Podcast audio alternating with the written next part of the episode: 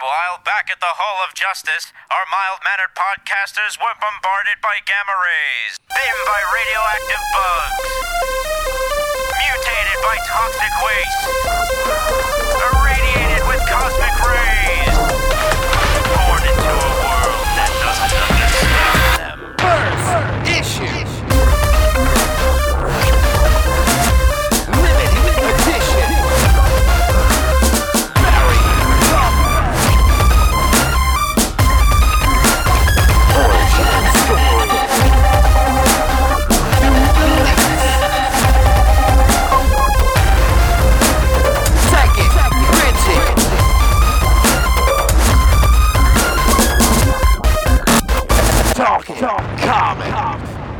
Hello, everybody. It is Wednesday, February the 25th, 2015, and you are listening to the Talking Comics Podcast. I am your host, Bobby Shortle, and I'm here with Mr. Bob Reyer. Good evening. And on the line with Ms. Stephanie Cooke. Hola. Steve is, is sick this week, so he is out. He sent along his thoughts, though, on his shared book of the week, Plunder, and we'll, we'll get to that uh, a little bit later. He's gonna bring Um, a note from his doctor too. Right? Yes, he has a note Good. from his doctor. The dog ate his homework. Blah, blah, blah. no, he was just so overwhelmed by the Power Rangers fan-made movie that he just couldn't Oh, couldn't get out of bed to make it here today. Um, so this is the Talking Comics podcast. Uh, this week on the show, we're going to be, of course, doing our books of the week, our lightning rounds, and our shared book of the week. Um, and we have a little bit of news to go over. A bunch of people have asked us just to kind of try to clear the air for them on what's going on with Secret Wars, and we'll do the best that we can because I don't think Yes. we even know completely yet. No. Uh, but we will go through the books that have been announced and, and I guess try to analog them to what maybe what books you're reading that maybe they, they translate to. Um, this is not really an opinion thing from us. It's just going to be us kind of kind of giving you a, a, a service. Um, we're going to talk a little bit about probably about some a little bit of Spider-Man news that that came, that is that's leaking. Some rumors that are going around about what the Spider-Man movie is going to be. Um, but before that, Stephanie, how the hell are you? I am hella good. Hella good, much Hella like good. Gwen Stefani. Yep. Mm-hmm. Yep. Um, it it's freaking cold up here in Canada. eh? Yeah. Uh, but I am surviving. You know, normally I would hermit, but for some reason I was out like every day last week, and um, that was both fun and horrible. Uh, because fun because people, horrible because cold. Yeah, Yeah. I'm definitely in full hermit mode. Yeah. now. It's weird because, like, I, I really just want to hibernate. And yet, like, all this fun stuff is happening. And I'm just like, yeah, I'm going to go. I'm going to do this. I'm going to do this. I'm like, but it's so cold. But I'm going to go do it. um, so that that's that's fun. Uh, I have geek trivia tomorrow or today, I guess. Time travel. Um, Tonight in the city. It's our first trivia since October. Um, really looking forward to it. Uh, got cool things like Loot Crate and um, have you seen the trailer for Chappie? Yes. Uh, the movie that's directed by um, the guy who did District Nine. Yeah, Neil Blomkamp. Yeah. Uh, so Sony Pictures sent over some swag, Cool. and uh, yeah, I'm excited to do that. Uh, again, not necessarily excited to go out in the cold, but I'll be driving Gypsy Danger downtown. to- Does her heat work? Yeah, they they sent me Sony like sent FedEx to my house at like 9 a.m. yesterday, and like woke me up, and I was I seriously like went out in a shirt. My friend was sleeping over. She's like, "Did you answer the door in that?" And I was like, mm-hmm, mm-hmm. "It's like Steph, no." It's like, but he rang the doorbell so early, and then brought like these three giant boxes. I'm like, what the shit is all of this? Um, then it turned out to be cool stuff, so I was less annoyed. But um, she was wide awake and just like, it's like Christmas. uh, so I, I'm I'm super excited for all of that. Uh, and not was- exciting news. I burnt my tongue on my dinner. Oh, I'm sorry. Yeah. That is a shame. um, it was literally zero degrees here on Saturday morning, and uh, my pipes froze. Oh. It was wonderful. I uh, I went to the bathroom. I flushed the toilet. The toilet did flush, and then I went to turn on the faucet, wash my hands. Nothing. Just nothing. Um, it was like 6:30 in the morning. It was definitely not when I was going to be getting up on a Saturday Yes. morning. It was definitely go to the bathroom, go back to bed for a little while. Then I was up. Uh, lucky my landlord. He, you know, we got we caught it in plenty of times. So my landlord went down the pipes and just I don't know what he did. I don't know how you unfreeze pipes. Beat it, Blowtorch. beat it with a hammer. I don't know what the hell he did, but got it to work and we're all fine. And now we just had to Just also crack the faucet. Yeah, leave it at drip a little. I- Um, yeah. I went to do laundry yesterday because I've been avoiding going down to the basement to do it because it's cold and there's spiders. Um, and I texted my landlord because the door is frozen. Uh, so like I've unlocked the door. The door handle itself is fine, but the door is jammed. You know how doors expand and like contract in the weather. It's stuck. And so I texted him. I'm like, "Hey, so um, the door to the basement, you know where our laundry is, is closed." And I didn't add in the fact that I'm like literally out of clothes, but um, you know, I was like, "This is dire," and he like texts me back and says, "Oh." you probably just need to turn the door handle and push. I'm like, oh my goodness, is that seriously how you open a door? I've been doing it wrong for so long. Ah, so the door is still frozen because It's not my frozen. landlord is basically Sherlock Holmes. It's Yeah. those giant ice spiders. They're on the other side of the door. They've, they've got it webbed shut. Yeah. Yeah. They're having a party in there. Yeah. So uh my laundry is still sitting in some very high piles. Thank you, landlord, Captain Obvious. Ah, Good Sounds like an adventure. huh? Sounds like an adventure. It it does. I also just got a really random text from my friend that says, "Do you ever wonder who invented malls?"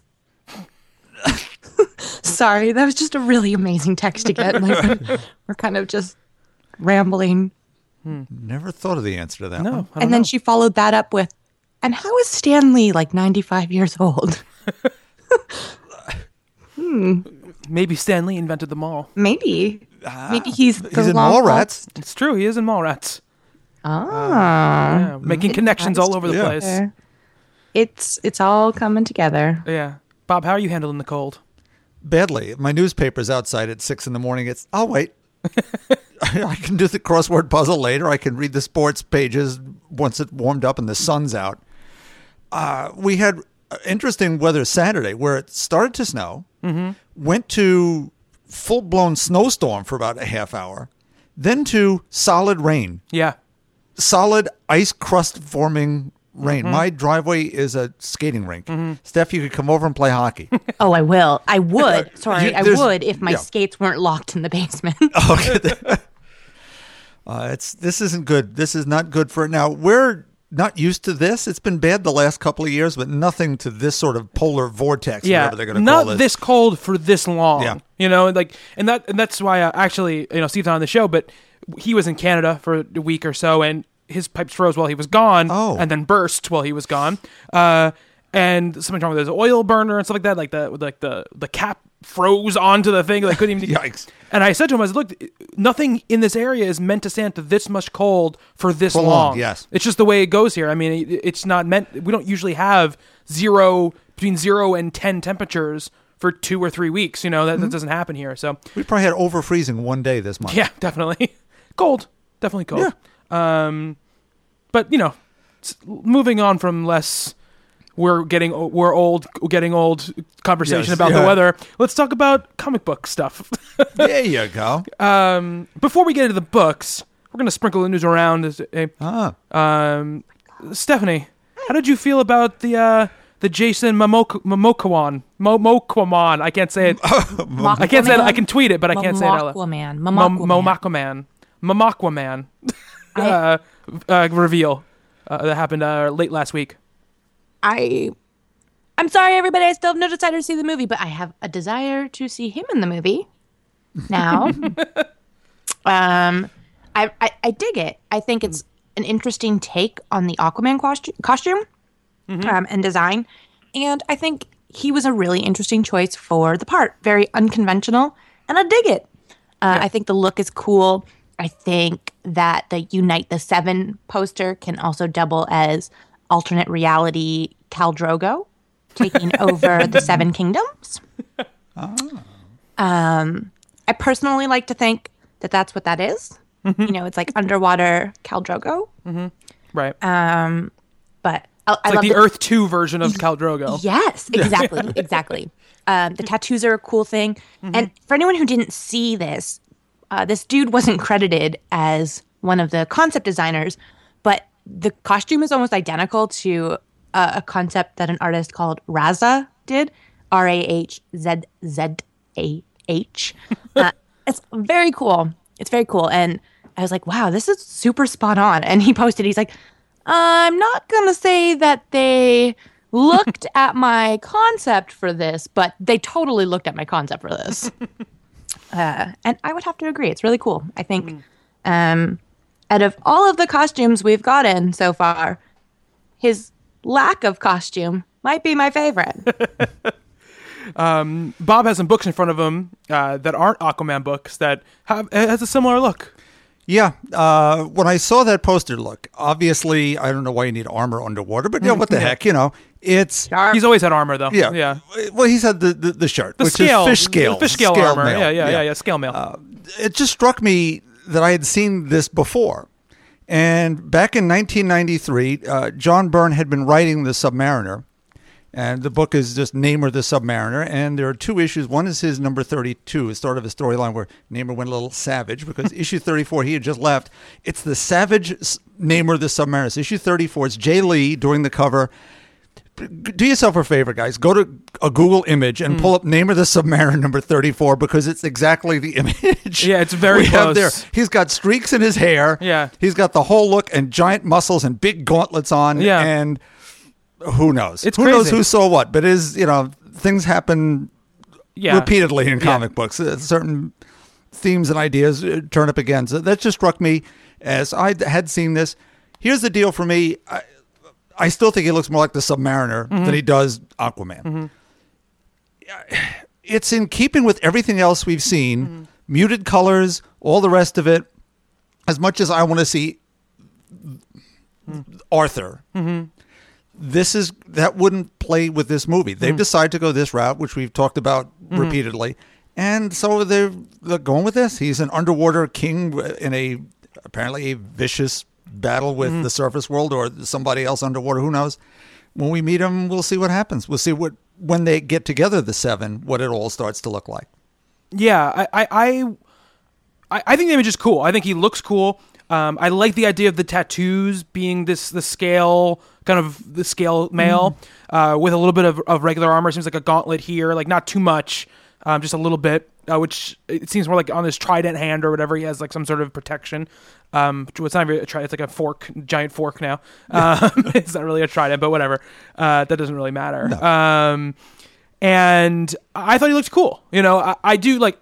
I, I saw a bunch of people saying like, you know, they that DC needs to hire a colorist for like their. Their the, the images they release. I do wish the just because I feel like a lot of it looks exactly the same. You know, just the tattoos kind of mesh with his skin, which mesh meshes with a little bit of the armor. I wish there was a little more accent to the armor. But again, this is a promotional image. Who knows what's going to look like in the movie? Um, I think it looks cool. I, I I don't. The hair's a little Rob Zombie for me. Um, Actually, there's a Rob Zombie album cover. Yeah. uh, it's uh, what Hellbilly something. or yeah, other, yeah, yeah. It's very, Yeah. very similar to that, and I thought that immediately when I saw Yeah. the hair. Uh, but I think Momoa, like Stephanie, like you said, is, is a really cool choice for the, for the part. Um, I, I'm interested to see how they go with him. If they're going to make him, you know, very, very regal, or is he going to be more like Khal Drogo, more kind of like a warrior king, more of like a savage? I, I don't know what they're gonna how they're gonna go with him. Uh, but uh, you know, the image is cool, and we'll have to see. Uh, you know, I initially thought the Unite the Seven had something to do with the Seven Seas, but I guess they're talking about the Justice Yeah. League. Um, so uh, I assume we're going to be seeing more images coming relatively soon. Uh, we obviously we have a someone cast as a Flash, so So who are the and- other two? um, well, it would be Batman, Superman, Wonder Woman. Aquaman, Wonder Woman, Cyborg, Green Lantern, and the Flash. Yeah, so that would be the the the seven. Okay. Um, so yeah, so let's see. I mean, we don't have a Green Lantern cast yet, so I don't think they can reveal him, but Mm. they can reveal the Flash and Cyborg because they have those people cast. So we'll see. We'll see what happens with that. It was it, it was a cool way to start the weekend. I'll, I'll say that because it led to a lot of funny um, images being put out with that Unite the Seven uh, banner put on- put on top of it. Um, all right, so let's go on to our, our, our lightning round stuff here. Bob, I'm going to start with you this week Okay. bouncing around. I'm going to put three minutes on the clock, and I'm going to say go. First up, uh, Sensation Comics number seven. Uh, first half of that book is the continu- continuation of Alex de Campi's really fun Venusian adventure. Uh, a lot of outer space, giant monster stuff, which is always fun, very much a throwback. But as has happened before, it's the short second story that's a standout, which is a tale about a tale called Rescue Angel. It's about an American, female American soldier in Afghanistan who carries a good luck charm that depicts Wonder Woman on and what happens to her. Now, I'll say this again for those looking to read stories of the true Amazon princess, Sensation Comics is where you have to go. Silver Surfer number nine, as Galactus nears the planet of refugees known as New Haven, the surfer makes a desperate gamble. A real desperate gamble. Does it pay off? You're going to have to read this issue to find out. I'll just leave it at that. What I am going to say, though, is from the very beginning, Dan Slott has just killed on this. It's just been sensational. And the art by the Allreds just amazes and it gets better each time. There's a two page spread here that, that goes over the surface origin. I want as a poster so desperately. I can taste it in uh, one of these days. I, I still have their FF poster up, so what can I say? Ms. Marvel 13, which is a, about a Valentine's Day dance at Cole's Academic High School, and it's the setting for a mission that Freya puts Loki on to try to find the inventor's inventions and his cohorts and all the rest of it. What he turns into, though, is Cyrano for Bruno, who can't tell Kamala how he feels. Just never dull over there in Jersey City, despite what I said about it. My apologies to Joey Bricchino and the citizens of Jersey City. Uh, she Hulk number 12 is the final issue of Charles Soule's brilliant run on this series, and the uh, Blue File finally turns its head. We get to see what's gone on there. Nice, twisty conclusion to that. Really fun sort of recap as you sit around the desk and go move forward with the cast. We'll see because there's a wonderful set of afterwards by editor Jeanine Schaefer and by Charles Soule. We may see some of these characters again, which is just fine by me. Then there's Bitch Planet number three, which is one of the special third issues where each each back issue after two do a backup story, some fill in about the society here. In this case, it's the secret origin of Penny Rolle. You get a real idea now, so as to fill in how this society looks and treats its women, which is not been good so far. But now you really start to see what is going to happen. Now, uh, again, another book with lots of afterwards, and you can read how this sort of a director's cut you can fill in your own head. Kelly Sue would like you to do.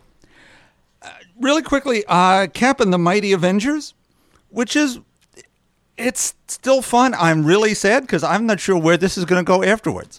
We've you know we're we're changing things around with Luke and Jessica, and what's gone on is they tried to sell off the Avengers concept, but still loving this book. Al Ewing just been turned into one of my favorites, and that sort of finishes up for me. Because I've got two seconds to say, Storm number eight was spectacular. yes. Oh my goodness. I don't even know how you do that. That was That was the lot. closest that he came to going over, though.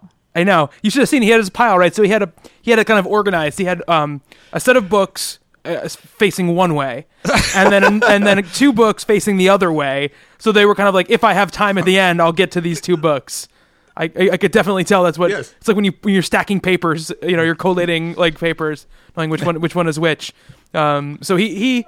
He, he would have been done way before if it hadn't been for that him going for those two. But I, thought I could sneak him in. Yeah, you did. I love that cover, by the way, for the storm. Oh, Storm? Yeah, it's, Yeah. A great, it's a great, great cover. I read an interview with Greg Pak today, and he it was some CBR, so there's some regular questions, a lot of listener questions, and the Save Storm movement or whatever has apparently paid off. Oh, nice. Where it seems like the book is now really picked up, and as he promises, really big things moving into issue 12. So hopefully that hangs around too post Secret Wars. Cool.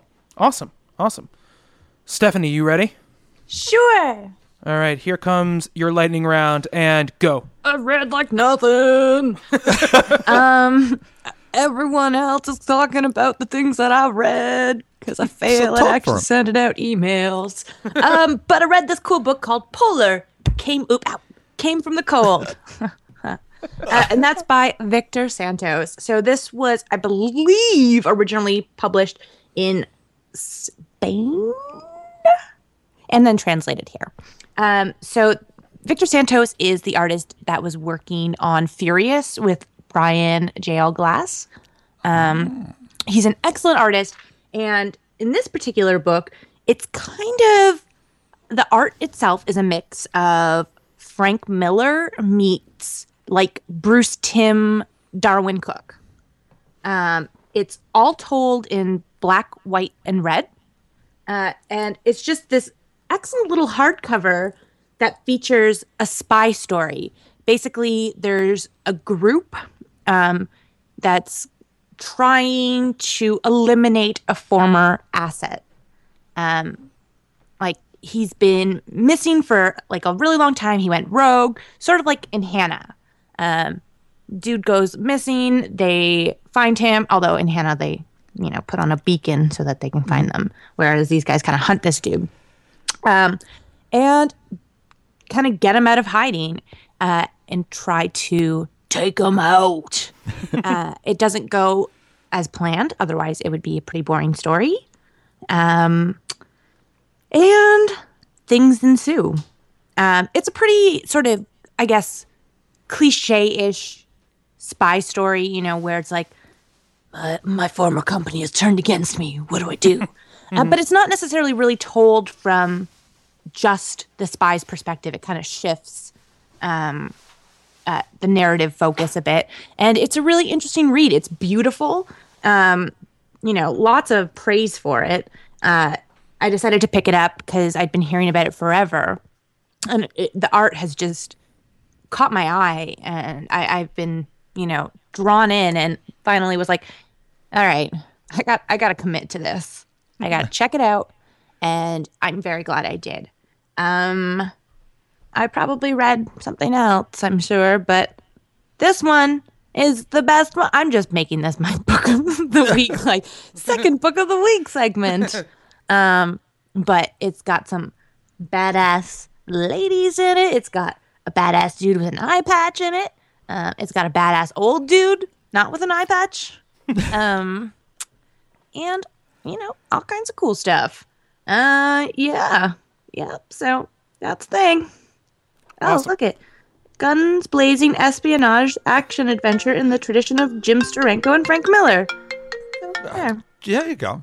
You had one book, and you still managed to go over the time that you were allotted. Hey, I, I decided to read the back of the book. I was done. I was done, Bobby. I was done. You're allowed of time. Now, what did what did you think of Bitch Planet since I stole that from you? It, you didn't steal it. I didn't bother to email anybody to tell them what I was going to read. So it's really not your fault. Um, I, I really enjoyed it. I thought this issue um, was unique and it, it's different art. It's Robert Robert Wilson. yeah, Robert Wilson is the fourth. Uh, there's a lot of fourth generation people currently in comics. James Tynion, uh, Robert Wilson. Uh, but anyways, I thought Bitch Planet was great. I thought this story was really interesting and kind of um, the perfect introduction, not introduction, but I guess origin for Penny. Um, I, I especially loved the ending, although I, I kind of saw it coming. The um, whole, we'll show you the ideal you in the mirror. Um, but I still really liked it. I thought it kicked ass, and I loved Kelly Sue um, trying to talk about the things she wished she could have added to the issue as well. Um, I, I'm I'm loving looking at all the letters and stuff in the back, and all like the tweets, and I'm like, I know that person. I know that That- person. that- that's one of my like biggest thrills when I look read comics now and they have th- stuff like this. And I look at the back, I'm like, oh, this person talks to us. This person Yeah, talks to us. I, I, I love those moments. Yeah. and like the photo from like uh with Val and Clayton is at the snail. Um, Oh, is it? ah, this. Ah. Like, there's just all these nice little moments when I'm excited that I recognize names that aren't necessarily like comic book people. so, and I love that you, there's people who've already uh, gotten the non-compliant tattoo, like actual Yeah. tattoo. Yeah. By Yeah. the I- way, some of that stuff on the back cover is for sale. oh, Th- really? Those are real items. You can Oh, actually cool. buy the finger. That's cool. You can buy the finger. That poster I actually already have in my kitchen. And you can get the little tattoos, the little stick-on ones. Hmm. Um, I think it was actually my favorite issue so far. To be honest with you, I I, I think focusing down on, on the individual characters is a really smart idea, um, and it really makes you feel for the, them as a group a- after you get to know them as individuals. And uh, I liked the story. I liked how it dealt with you know the, the body image ideas a- a- and you know conforming to ideals and and stuff like that. I, I thought that that stuff was was really really well done, um, and I really loved the art too.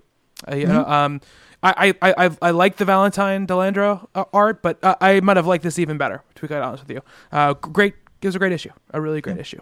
Absolutely. All right, so time for my There you go. lightning round. Um, all right, and go. All right, so the uh, the Valiant number three. I've been really enjoying th- this series. Uh, more and more since two and three have come out. Two, three has a lot of great small moments between uh, the Geomancer and Bloodshot that I just really enjoyed. Some back and forth question and answer, more personal stuff that I thought really brought out some great stuff about it. Um, Batman and Robin, number 39 which was also excellent. Damian's uh, adventures with powers continues, and the way he uses them here, and the lessons that he's learning from Batman, and the sense of fun that's just back in the book now because he's back, and we're no longer dealing with you know the psychological fallout from his death. Now we can get back to kind of the adventure stuff more. Has been really really nice change of pace. Justice League number 39 brings to end the Amazo virus storyline, um, continuing kind of the Lex Luthor and Captain Cold in the Justice League storyline that's been happening since Forever Evil. And uh, Jason Fabok's art, he he's I think the best Justice League, the best match for Geoff Johns as far as the book's gone uh, this entire run. Uh, Wonder Woman takes a, a really central role here in number 39 which was really cool to see um, you know the, the book in general i think ha- it's it suffered mostly when it hasn't dealt with the teamwork of the people. Sometimes it's too much about kind of overall events that are happening in the universe. You know, it's much about the bad guy or the thing that's happening rather than the people who are, you know, running the missions. And this was very much about how they work together. And I really, really liked that uh, c- quite a bit. He does that so well. So yeah. Yeah, exactly. And I feel like sometimes he just hasn't hasn't hit those marks, but this he definitely hits it really, really well. Um, and it just keeps going up in my estimation uh, on books. Um, and uh, the thing I want to talk about the most is Justice, just like Multiversity, uh, The Master Men, number one from Grant Morrison with art by Jim Lee. I want to say, first of all, I think it's my favorite Jim Lee art I've, I've ever seen. Uh, it as, as as much as it begins with a uh, with Hitler reading Superman on the toilet, taking a painful poop. Um, it is the most I think reserved uh, of his pencils I've ever seen. You know, Superman doesn't have 69 abs. He has just a, a regular fit looking body, stuff like that, you know, no, no over sexualized poses and, and like that. Um, I loved the story. It, I, I like how with Pax Americana and with this, it's almost like Grant Morrison is saying, okay, Mark Millar and Alan Moore, who he's notoriously kind of butted heads with sometimes. I'll take your most famous stories in Watchmen and Red Sun and try to equal them or top them in, in one issue. And I enjoyed this more than I think I enjoyed Red Sun. Um, I loved this idea of this rogue organization of heroes coming against this Nazi regime that's led by Superman. Um, I'm looking forward. I hope that it keeps going because it seems like it's a very much a cliffhanger. I loved it, loved it, loved it. Probably my third favorite issue of Multiversity, and that's saying something because of how much I loved it. Um, and that's my time. Bob, I know you've read it. I know it was initially on your list, so I want to leave you time, um, time in. This is the first one of the multiversities that I haven't just been completely floored by, where I literally said "wow" out loud. Mm. It's still a, and just what you're talking about, it's probably my fourth favorite of the bunch because it's still a great book. It's a Mm. neat story, though I kind of seen these before. Mm-hmm. Whether it was back with the Invaders and Liberty Legion, those sort of things, or the old Justice League books where they did a crossover with these quality characters doing just this. Mm-hmm. I think it's oh geez, it's one oh it's it's it's I think it's the team up after the the 100 issue JLA JSA team up. So it, it's it was the quality characters: Human Bomb, Uncle Sam, Plastic Man, all the rest of it. The, the Nazis had won the war, which is what this is a riff on. And it could just be for me, it's the art. I think it is, is restrained Jim Lee, but to me, it's still Jim Lee. And I, uh, my, just looking at it, I have the same look his characters. My teeth get clenched, and, and I have trouble getting past it. So uh, again, this is it's really picking nits because mm-hmm. this is still a spectacular series, one of my favorites for the year. We voted on for you know for last year, mm-hmm. and I do want to see more of this. I'd love to see a slightly more 1940s kind of art, the way we saw in that second issue, mm-hmm. the Society of Superheroes. I think that would play this off a lot better. But still, these every issue of this is a rev- revelation to me because I thought this was going to be a very straightforward. Oh, we're going to look in on some world we saw before, and here's here's my take on it. Mm-hmm. No, it's all brand new, amazing stuff. Yeah. So if I'm complaining, it's only a little bit. There's a double page spread near the, near the beginning of the book where it's like Superman or Overman, which he's Yeah. called. Because I mean, the premise. I didn't really talk about the premise. It's much like Red Sun, where the rocket lands in Russia, it lands in Nazi Germany. Yeah. And so Superman is a Nazi Overman, the Superman of of history, and it's this double page spread of him with the German army behind him invading Washington, and it's just it's kind of terrifying and also amazing at the same time. Um, and I just it just everything's packed with so much imagination, um, and I just I, I love there are these complex relationships set up. And we've only been reading one issue. Right. I love that stuff. I love, and there's it's a world. This is a world that I like to explore, and it's you have more context, right? You've seen these stories before. I've never seen these characters put in a Sure. situation like this before, so it's very interesting to me. Um, yeah, I, I I loved I love the issue. Um, it's probably like I said, Pax Americana and Thunderworld are probably my two favorites, um, and this is probably third for me. Yeah, Thunderworld was amazing. We didn't really get to. We didn't was ever get in to our- talk about in our Thunderworld. It Time away, but came- that was a great one. It came out at a, at a bad time for us to talk about it when we were on our break. and it also ties into this one. For Yes. Shh, Yes, it does. We won't. We won't spoil anything. It does tie in. And what I loved about the series is that it hasn't. It, I, I love that it hasn't emphasized the tie-in stuff. You know, at first when we first got to, because Society of Superheroes was still had a lot of connective tissue to the first one, but since then we've gotten very much away from being super connected to that overall story. And uh, when it first happened in Pax Americana, especially, I was I was a little put off by it, you know. But now I love it. I love that I can read these issues and I could give this issue to somebody and just be like, just read this, you know. It's, Yeah. it's part of this overall whole, but you can read it individually and just be fine. And he said that at the beginning, but who knows what that really means? You know, who knows Yeah. what you can believe? But it's true. You could read this and never read any other ones Yeah. and and get whatever you can get out of it. Which is so untrue about most of these sort of event books Yes. and everything else, where you can just pick up one and read it. No, here you can. Yeah, I'm going to tie that what you're talking about in a negative way into when I talk about Silk, which is a book I loved. But, Ah. but uh, I have some stuff to say around that. Um, all right, so let's go on to our books of the week, and I believe Bob, you're the one who starts out. Okie dokie. So we're going to do Batgirl 39. Now, I've enjoyed the relaunched Batgirl, but maybe not wholeheartedly embraced it the way I have Gotham Academy. Because I've had some qualms here and there about some of the techno babble, which kind of got to me, and certainly the Barbara Dinah change of dynamic as we moved on. There was a problem between them. In case people are still catching up, I won't spoil too much by saying Barbara's old place kind of burns to the ground, and her warehouse takes out all of the canary stuff, and it's a whole. They get very cross with each other, which struck me as something that wouldn't have happened. Forget the old 52, even in the new 52.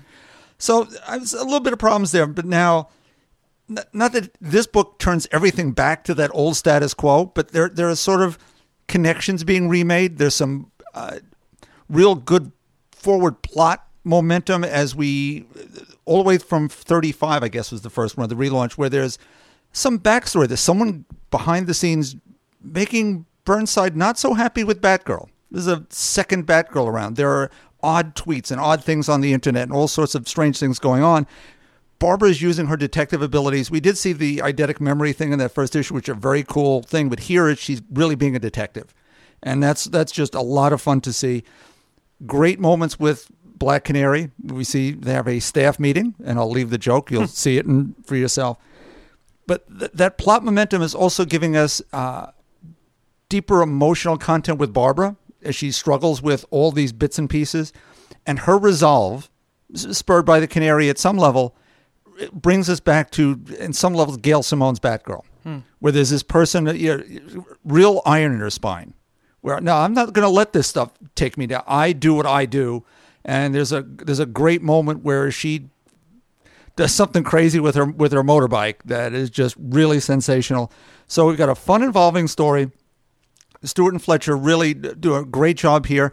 The art this time around, it's, it's Babs Tarr, of course, and it's Maris Wicks on colors. That this might be my favorite art throughout the series so far. It really. Spoiler on that last page, but I didn't want to talk about. But again, we, we use a different set of palettes day and night. We do have some sunnier stuff, but it is just well, well done. It might be my favorite so far. And this is the book I think that completely, completely has sold me that I will not be missing any issue of this ever. Where I might have not on the fence, but sort of it's now moved down my pile. I read my favorite book last. Mm. Batgirl will be near the bottom now. All right. Did you see the preview art for the? I guess they're doing an Endgame uh, tie-in, and uh, Bengal, who did the art for uh, Naja. Naja, that book, and and the book that Steve talked about as well. I can't remember the name of the book that he was talking about. Oh yeah, it was a Luminaries. couple weeks ago. Yeah, Yes. yeah. It, it- um, gorgeous. It's in the back of most of the DC books this week. Um, really, really gorgeous looking stuff. Uh, same same uh, writing team. Just uh, I think Babs Tarr has taken the week off, the week the, the month off for Yeah. that for that for that issue. Actually, they have art, it says here, art by Rafael Albuquerque. yeah, that's the cover, but this right next to it. Ah, there is- we go. Oh, Bengala. Channel 52. You mean, see, I always miss Channel 52 because it's always crap. Yeah, it's way And- different now. Yeah, now it's the one time I should have read it. Look yeah. at that. Now it's Oh. more like this kind of stuff. Now it's more just like this is like some stuff that's coming up in DC. That It's is like pretty that, amazing. That weird fake news report thing they Yeah. used to do. It looks like she's on the wall from Pacific Rim. Yeah, it does. um, cool. So Batgirl number 39. 39, yes. All right. Awesome. Awesome. Stephanie, what what was your favorite book of the week? What was my favorite book? Oh, right. Eight. it was eight. Uh, so Bobby wrote this in his book, his lightning round. And then before the show started, I was like, I want to talk about this. He was like, that's in my lightning round. I'm like, suck it. More or less. Um, so eight is Rafael Albuquerque, as we just mentioned, and written by Mike Johnson. So I had no idea what to expect from this book because honestly, I didn't really know that it existed until a couple weeks before it came out, and Rafael Albuquerque was kind of posting up some early reviews of it. Uh, so checked it out. It's from Dark Horse Comics, and really, really enjoyed it. Um, the first page has a series of colors, and the past is green, the present is purple, the fir- future is blue, and the meld is something else entirely. And it's a color code um, to each of the backgrounds that take place in uh, the following story. So, as it says, each of them take place in, uh, you know, time, and the color coding tells you what point in time. Uh, and the meld is what we're trying to figure out. Uh, so we just kind of jump right into things here uh, with a man who has crashed what seems like a spaceship. We don't know who he is. He doesn't know who he is either. Um, and we're taken through his process of kind of trying to recover um, what was lost, which is his memory. Um, everything right now is orange, which indicates that we're in the place called the Meld. Uh, and he he's just kind of trying to piece together what's happened and what's going on, and you know, ideally how to not be in what appears to be um, a not so great place with no memory. Uh, and the story unfolds from there and starts going back and forth in time and back to this place called the Meld, which is, seems to be populated by people who um, are less than welcoming. We'll say that. uh, I just I, I, I don't want to get into the plot too much. It immediately uh, kind of reminded me of Black Science a bit. Uh, yeah, absolutely. I agree with you on that. but like I, I mean, I'm I really love Rafael Albuquerque's art and um, the story. Just uh, it was easy to follow, even though um, memory stuff can be tricky, as anyone who may have ever seen Memento can uh, you know abide to. But uh, I found it pretty easy to kind of just follow along with his train of thought and what's going on. And the panel jumps uh, could have been confusing, but because of competent storytelling, it just, to me, came across really fluid. Uh, it felt really natural for these jumps in story to happen and then jumps back to the meld. It felt uh, like good choices. Um, and yeah, it was it was just a really uh, interesting sci-fi story that I'm gonna want to check in on uh, for issue two at the very least. So, Bobby, you read this. Yeah, and I, I feel almost identical to you, Stephanie. I think that the use of the color coding and the colors was a- an absolute genius move. Um, uh, you know, I, I think that we've encountered stories like this before, and something that's very difficult to not get lost because it's difficult to, to differentiate things panel to panel in time frame unless you're given a label. You know, it, it's really tough for those kind of things. Um, and in this, separating it by color, I thought was great. Every time I saw all blue, I knew this is the future. You know, I I, I, I just knew it, and that helped me immensely. And my brain just automatically didn't spend any time thinking about where are we? What are we doing? It just went back and forth. Yeah. And much like Memento in some ways, though there is Memento parallels to this, I love the way that we were learning about the character in the same time the character was learning about himself. Mm-hmm. You know, we didn't have any information the character didn't have, um, which I loved about that. It's one of the things I love about Memento. It's one, and I think it's, it's great here. Um, Albuquerque's art is, as always, great. Um, different, you know, we're so used to see him doing horror oriented stuff, and this has some, you know, uh, intense stuff about it, but it's not a horror story, right? So I love seeing it in a different setting. Um, and Mike Johnson, who has been is has been working on Supergirl forever now, and is doing the new, also still in the new run, which I absolutely love. Uh, is I think does a great job with Albuquerque here with the story and the script. Um, so yeah, I thought it was a really really good beginning, and the, the the best praise I can give it is I picked it up and it went incredibly fast to read it, but I didn't feel cheated by it at all. You know, I, I just it, it was just so engaging that I read it really quickly and I wanted to read more. and you don't feel bogged down afterwards either. Like it's a lot. You're you're going back and forth between um, what I can assume is our world and the meld, and so there's you know a little bit of world building to it, and yet it doesn't feel like a Hickman book. You know, like it doesn't feel like they're trying to cram too much into one issue. Yeah, absolutely. and the color choices i mean background stuff aside i really like the sort of uh, just blue tones uh, that are given to the rest of the book uh, mixed with just a solid color here and there for like his um, console or like the face paint on the natives um, just these really simple little bits of um, color that make the pages pop out a little bit Yeah. uh, I thought was really, really well done. It was a great way to tell a story in something besides, um, just well, not besides something a little bit more than just black and white. Mm-hmm. yeah.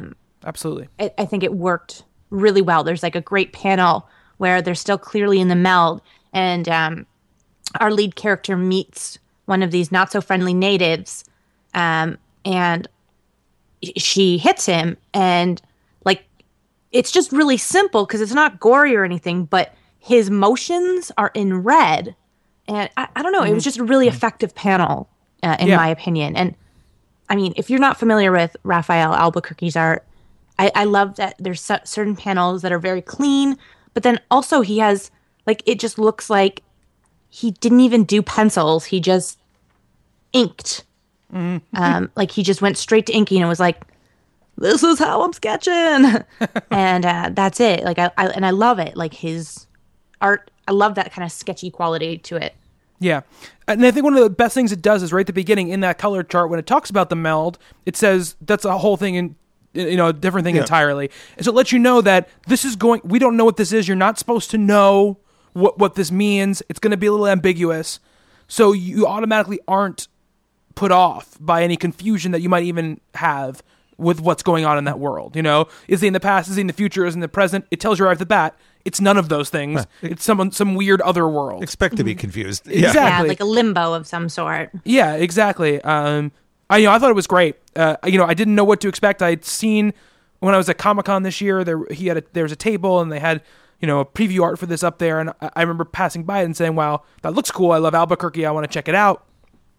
But you never know what you're going to get when you read something.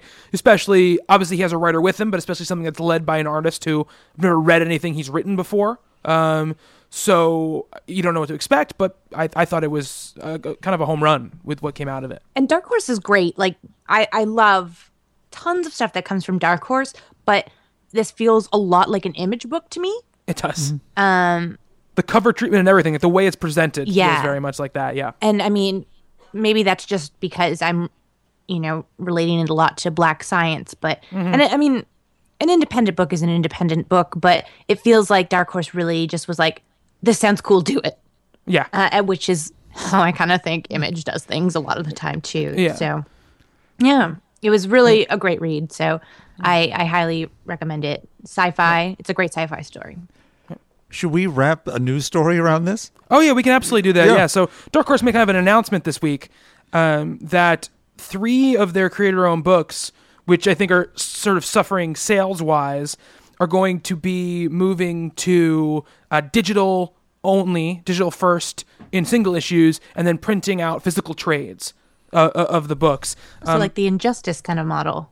Yes, except they're not even putting out like collections of single issues as you know, because Injustice they put out four issues digitally, and then it comes into print in like a single issue kind Same of with format. Sensation, right? It's a sensation. They're going right to trade from yeah. So I'm just gonna look at. I lost the link because I had to restart my computer before, but I'm gonna name the three series.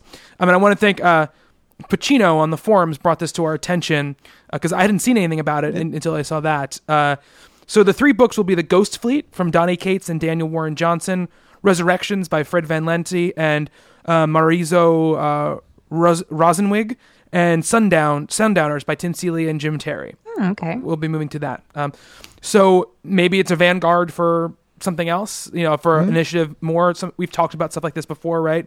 About going for certain series, just doing a trade instead of doing a bunch of single issues. And maybe this is a good middle ground where you, they can still make the money from single issues and put out the collected trade. Sure. It's Yeah. happening. Yeah. No, they- there's some, a couple of big creators in there, so it's interesting that they're lagging now. Is it because of trade waiting, Who knows? or as someone has pointed out on the forums, is there a, I hate to say it this way, an inherent bias against indie books in this realm that are not image? Yeah, Just as Stephanie is saying, there's well, it looks like an image book. Mm-hmm. This one, eight. Yeah. Is there? Well, I, I'll wait on those because I know what image will be, and I know it'll come out, and so on and so forth. It's interesting. Pacino, it was the same guy, Pacino, who brought Oh, up the okay. Dark Horse story. Said on a side note, do you think that there are some readers that simply won't pick up a comic that is an image? I've noticed people at my shop that didn't even want to pick up these creator-owned books um, up, despite them being very much up their alley as far as their tastes go. Um, and you know, I, I think that we've talked about this before, right? That I think Image as a brand has a lot of cachet, right? And we we've talked about how kind of their brand as an overall thing is kind of their their Spider-Man or their X-Men or whatever. It's it's what people want. People see an image logo and they're immediately going to think this is a quality book for very good reason because most a lot of their books are very high quality. Uh, the way I think about it is kind of when HBO first started making original content, it was very novel, right? And and then all these other stations started doing it as well, and it took I think a little bit of a little while for people to realize that you know Showtime could also make great series. Uh, um, that you know, and then that gave emboldened people, places like AMC and then FX and then all these places to make original series. And I always remember first seeing those things and being like, "Oh, I'm not going to watch a show that's an original FX show. Yeah. That sounds horrible." And, and now they're one of the most well respected creators of original content in TV. And I think that's what's going to start to happen with these other places as well. They do good stuff already, but I feel like they've lagged behind in their single issue presentation what Image has brought to the table. Because not only does Image do a great job of um, promoting their books, but they have always striking covers and striking imagery and striking cover dress for everything in their single issues. And I think that draws people to it in, in, in a lot of ways as well. Yeah, they get displays out into the stores. They make sure there's a big you know, end cap dump bin. Yeah. Mm-hmm. They make sure retailers can get extra issues when they need them on the first issue. So Yeah. then you're not, the buzz doesn't begin and then you can't find the book. Yeah. They're there. Yeah. And they make sure you can get them. And that's, that's on them. They, I was, I have to, when we were talking, now it was probably three years ago about all this, as Image was beginning this whole process.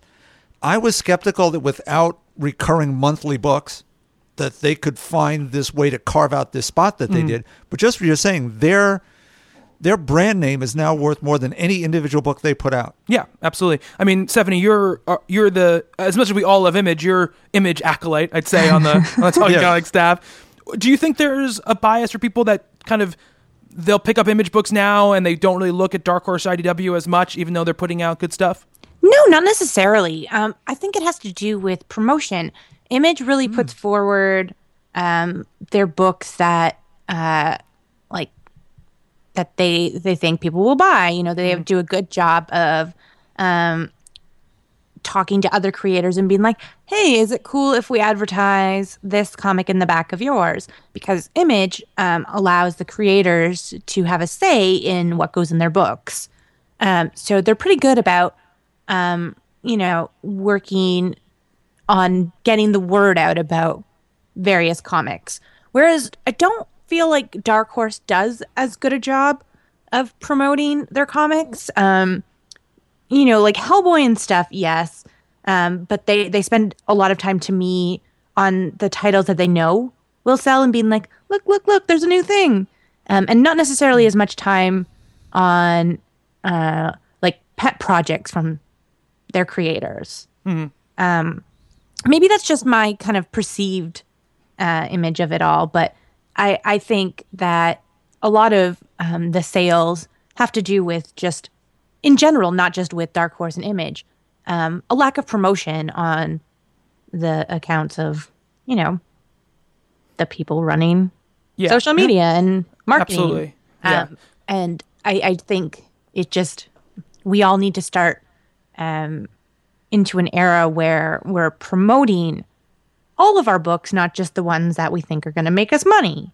Right. Um, It- yeah, and it's a self fulfilling prophecy a lot of time, right? Because Image began to well, I mean, let's not underestimate how how much The Walking Dead uh, Absolutely. gave it, a, you know, put a shine, shined a light onto it. Mm-hmm. But it, it propagates stuff because they start making books, they sell stuff like Saga, stuff like that breaks, you know, in in a, in a, in a more um, mainstream way than they even expect, mm-hmm. maybe. And then they're they're the company that does interesting stuff that sells, and then all these big creators. That's why you see Scott Snyder and Kelly Sue DeConnick and all of these people.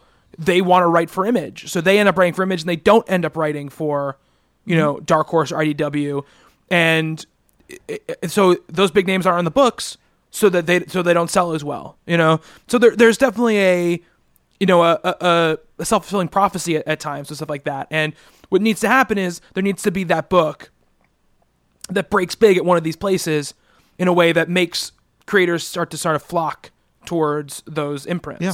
I mean, th- that's what I think anyway. I mean, it's like it's like the TV analogy, The Sopranos on HBO. If that isn't a monster hit, then the way the way the television is now, you probably don't get that. It, it, Mm-hmm. the television is probably a completely different landscape if it's not for that show. Sure. Um, well, they had Sopranos, Sex in the City, and then Yeah. everything exploded from there. Exactly, Yeah. exactly. And that and that influenced network television to start being more like that. So and we're already starting to see that go back the other way, right? Where the books that these people are putting out are starting to influence Marvel and DC to put out different books Yes. as well. So uh, I think you're going to see that stuff proliferating all the time. Um, but you know, I got to tell you, I mean, I'll tell you firsthand that if a book has the image logo on it, I'm more likely to give it a second look than if it has the Dark Horse logo on it. You know, when I'm going through my the books on, on Wednesday, and I'm like, oh, should I check this out? Check this out. I'm not necessarily going to pick up every image book, but I'll definitely at least open up every image book that I see and be like, what is what does this look like inside? What is the story here? Um, so may, for me, maybe there is a little bit of a, a bias towards them. I bet you for store owners too. Retailers have to go through the previews and say, okay, I have to allocate my dollars this week. Mm-hmm. Wow. I've got a second or third issue of an image book that's been selling and doing well, and it's got this creator on it, or I've got a number one Dark Horse or IDW Mm. that's an unknown quantity. Might be a great story. I might want to even read it. Can I get other people to want to read this? Right. Do I have enough energy, time, and money Yeah, to do that? So it becomes self fulfilling at that level too. Mm. yeah. Totally. That's a great question, though. But you know, Yeah. thank you very much. Thank you, Chris. Yeah, for that question. Uh, Bob using real names. Sorry. Making I, am not bad. good. I'm not good at that internet stuff. All right, so uh, my book of the week um, is Silk number one. This is from Robbie Thompson and uh, Stacey Lee is the artist. Uh, Ian Herring on colors, and it's it from the pages of Spider Verse. Silk number one, uh, and I you know I spoke of it. I alluded to it a little bit before, but I've been trying to now every week, in addition to the books I get, I mostly it's a lot of Marvel series actually that I have fallen behind on that I have a bunch of issues that I just Captain Marvel, Ms. Marvel, Silver Surfer, Amazing Spider-Man. I had a bunch of books that I really like that I uh, some of the X-Men books I just have fallen behind on six or so issues. And I've been trying every week to read just catch up on one of those series. And uh last week I didn't get a chance to talk about on the show because I wasn't done yet. I was catching up on Spider-Verse because I had only read the first issue and I kind of left it and I, I read through Spider Verse, and I had some issues with with what, what was going on there. I thought that the idea was very cool, but the book suffers a lot from a lot of, hey, do you want to see this cool thing? Read this Yeah. tie-in series to Jump it. through a portal to some other book. Yes, Thanks. yeah, and, and some of that stuff seemed very vital to the the main storyline. You know, like just and I you know I talked to you know Rob Newmeyer, friend of the show, Yeah. Talking Games co-host, um, and he loves Spider Man, and he said you know it reads great together because I read all of it, but I can understand if you're just reading the main series that it, it, it could be lacking. And because there's stuff like the Scarlet Spiders thing seemed very essential to, you know, w- reading that, I was like, well, I should be reading Spider Woman because then I would know what was going on with those three characters. But if you read Spider Woman, you got nothing. if you're reading it by itself without Spider Verse, it was terrible. So big. I thought there, I think there's a big problem with the way those things were handled as far as stuff goes. So one of the main characters, though, in the main Spider Verse story w- was Silk, and she, I, from what I've read of her, um, I, I, I found her interesting. I, I think that she has a cool power set. I like the dynamic between her and Peter, and I wanted to see what more of that was. Now, when this book was announced at New York Comic Con last year, it was announced right along Spider Gwen, which is coming out today. If you're if you're listening to this, and I was definitely like, okay, Silk's coming out, but it's very secondary in my brain to Spider Gwen, and I thought it was kind of a weird bit of coincidence that it comes out the week before it. Um, so I I was just in a space where I was ready to read a book like this, but I picked it up and I read it, and I have to say, I, I obviously it's in my book of the week section, so you probably can guess. I really loved it. Um, I thought the art by Stacey Lee to me was the standout. I, I it's very reminiscent, I think, of kind of Babs Tarr uh, work on uh, Batgirl. I thought it was, you know, it brought a lot of those things to mind. Um, but I, I thought that it was bright and vibrant and fun, and it, it it gave street level, but with a different twist to it. You know, it it wasn't in the alleys and the gutters. It was very much I'd say something like Batgirl and Ms. Marvel kind of put together, you know, home life, dealing with different cultures, stuff like that. Because uh, she is an Asian American, um, uh, Silk.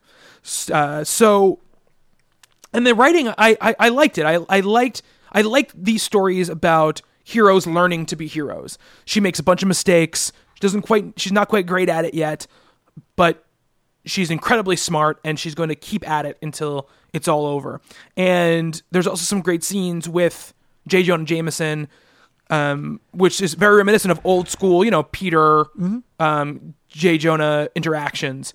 So I really liked that stuff as well. I, I was extremely surprised by how much I enjoyed it and how much I wanted to read an, another issue of it. Um, Stephanie, I know that you had read it. So uh, what did you think of it? I thought it was great. Um, I didn't know what to expect, and I think you kind of touched on it when um, you were bringing up Spider Woman, and like I couldn't even get through issue number one. I was like, "This is so terrible." Like, I'm sorry, it was bad. Um, I mean, and it was well, it was a bad first issue. Yes, Yeah, very bad first issue. Yeah. Yes. I, I don't know how it would have played in as a tie-in, whatever. I didn't read Spider Verse, um, but Silk felt like it stood alone. Um, there's obvious tie-ins, but they explained what was going on, what had been going on, and it felt organic to me. The story uh, just really came together, and the characters were really interesting to me. I haven't read anything with Silk in it before, um, and I loved her. I thought it was great, and I know Nikki had a lot of problems with um, uh, Spider Woman because Silk was in that, and uh, she is drawn very uh, like you know whitewashed. Um, All the characters don't really look like they have ethnicity, and I believe Silk is supposed to be Korean, uh, if I'm not mistaken. Uh, and in this book, she distinctly looks uh, like, I mean, as Korean, I guess, as a character, like a drawn character can look. Right. Yeah. um, I, I don't mean that in an offensive way, but I mean I think it's really hard to kind of give uh, really good ethnicities to comic book characters. Uh, but she does look like she's not white. Uh, in a good way, and uh, I, I thought the art was very strong. The colors were very strong. I love I love Silk's costume too. I love um, like the spider webs over her uh, face, like the little yeah. kind the- of like almost like the bandana of, of Spider yeah, Web. Yeah, And I thought that the story was really intriguing. You know, she's not a great superhero. She loses the bad guy. She has this talk with Spider Man um, and is kind of in this really weird place where she doesn't know how she fits into uh, the Spider Verse, really, or in the world entirely. And, um, you know, she wants to be one of the good guys, but then she also has her own motives and her own thing going on, which um, I find personally very interesting. I like when the characters, uh, you know, they're not just kicking butt. They they have a reason for what they're doing, and obviously hers is a very um, big one, which involves finding her family. Right. I thought it was. I- I was worried because I honestly don't know this team. I don't know either of the artists, the artist or the writer, very well. So I kind of was like, "Oh, is this like one of those books where they're like, we want female leads, but we ain't gonna put anyone good on them?" uh, and while I don't know any of them, I think they did a really excellent job with this story, and it made me want to continue picking it up month to month. Yeah, absolutely. Um, and Robbie Thompson is uh, a supernatural writer. He's been writing on that show for a really long time. Apparently, he's like one of the main Oh, so writers there. He's like yeah, a TV writer. yeah, it's a TV writer. Yeah, and and Stacey Lee did a few covers for Marvel. Um, and, and then she got picked up to do the interior work here. But yeah, I agree with everything you said, Stephanie. I, I think that it's it's a really intriguing idea. I love that it's I love that the stakes are low in the global universe sense, but very high for her. You know, I, I, lo- I love that. I, I, that's what I want in these kind of street level New York type of books. I want them to be about, I want them to be about problems that are big to the characters, but not necessarily world altering, end of the world changes. Yeah. Um, yeah. you know, like I don't think uh, realistically, I mean, superheroes obviously don't exist. Right. But if you, you could hypothetically look at the world and be like, oh, what would happen if people had superpowers? Not everyone would be like, I have the perfect motives. I'm just gonna go fight crime. My whatever happens to my family, it's not my problem. Like that'll that'll work itself out. Like you know, people are gonna use their powers um, for personal stuff too. And I mean, a lot of characters do that regardless in the stories we read. But um, hers just kind of felt like it felt sort of Batman detective comicsy um, without, you know, Batman. Yeah. Yeah. Let's see, I didn't pick this up in the store this week because not having read Spider Verse and having been disappointed at how little I could glean from Spider Woman, what was going on with all these other characters who I enjoyed some of but couldn't get anything from because the book was all over the place. And reading through it here, I will pick it up today because there's just enough backstory and flashing backwards and forwards that you understand the whole original sin thing and mm. what happened and, and where it happened because they do show you Yeah. just about to go on and then why she does what she does and why it's important and still it's fun but as you say it still has stakes and consequences Yeah. but personal Yeah, And so it's a very good book at that level really, Absolutely. really stunning This is what I think they should have done with Spider Woman. I think they should Yeah, have started it now. You know, when all the event time was done. If they wanted to do like a, you know, like a a, a mini series that was like Spider Women or something, and it was a direct Yes. tie into Spider Verse, I think that would have been a lot more honest way to go about doing that book, and then do it like this. You Right, know, which is what their relaunch is going to be Absolutely, and I'm going to pick up that issue. I'm Yeah. going to pick up that issue because I love the I love the team on it now. I love the artist, so I'm, and I love the redesign of her costume. So I'm excited to see how Yeah. where that goes from that. But yeah, Silk Number One was great. If if people haven't been pick it up for the reasons that Bob was saying and stuff like that, uh, pick it up because it's it's definitely worth a read. Mm-hmm. Um, all right, so let's let's talk about our, our shared book of the week. Uh, Steve assigned us Plunder from Boom Studios and Archaia. Um, this is written by Swifty Lang, illustrated by Skuds McKinley, colors by Jason Wordie, and letters by Deron Bennett. Who are they all really? Yeah, I know. real names. Swifty Lang. See, my name is Swifty Lang. Here's my buddy Skuds. Skuds McKinley, I say. um, so, Plunder is the story of pirates, modern pirates, the Captain Phillips type pirates, uh, about a new recruit who you know, isn't quite up to snuff for them. He, he can't shoot a gun, um, and they're on this mission, and they have a very, very oppressive head named Internet.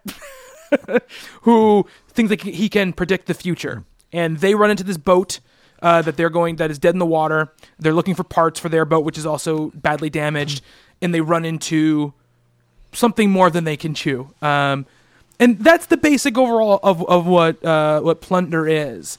Um, I'm interested, Bob, what what you thought of it. I didn't care much for it, honestly. I couldn't connect with any of the characters particularly. There are a lot of them, and maybe that's the problem. There Mm. Yeah. are about 30 characters, it seems like, all running around shooting and doing awful things. Seemed very derivative to me. A lot does because I'm just old, but sort of a cross between. I hate when people do this, but I'm going to do it because it's my turn. it's a cross between Dead Calm and that movie Virus.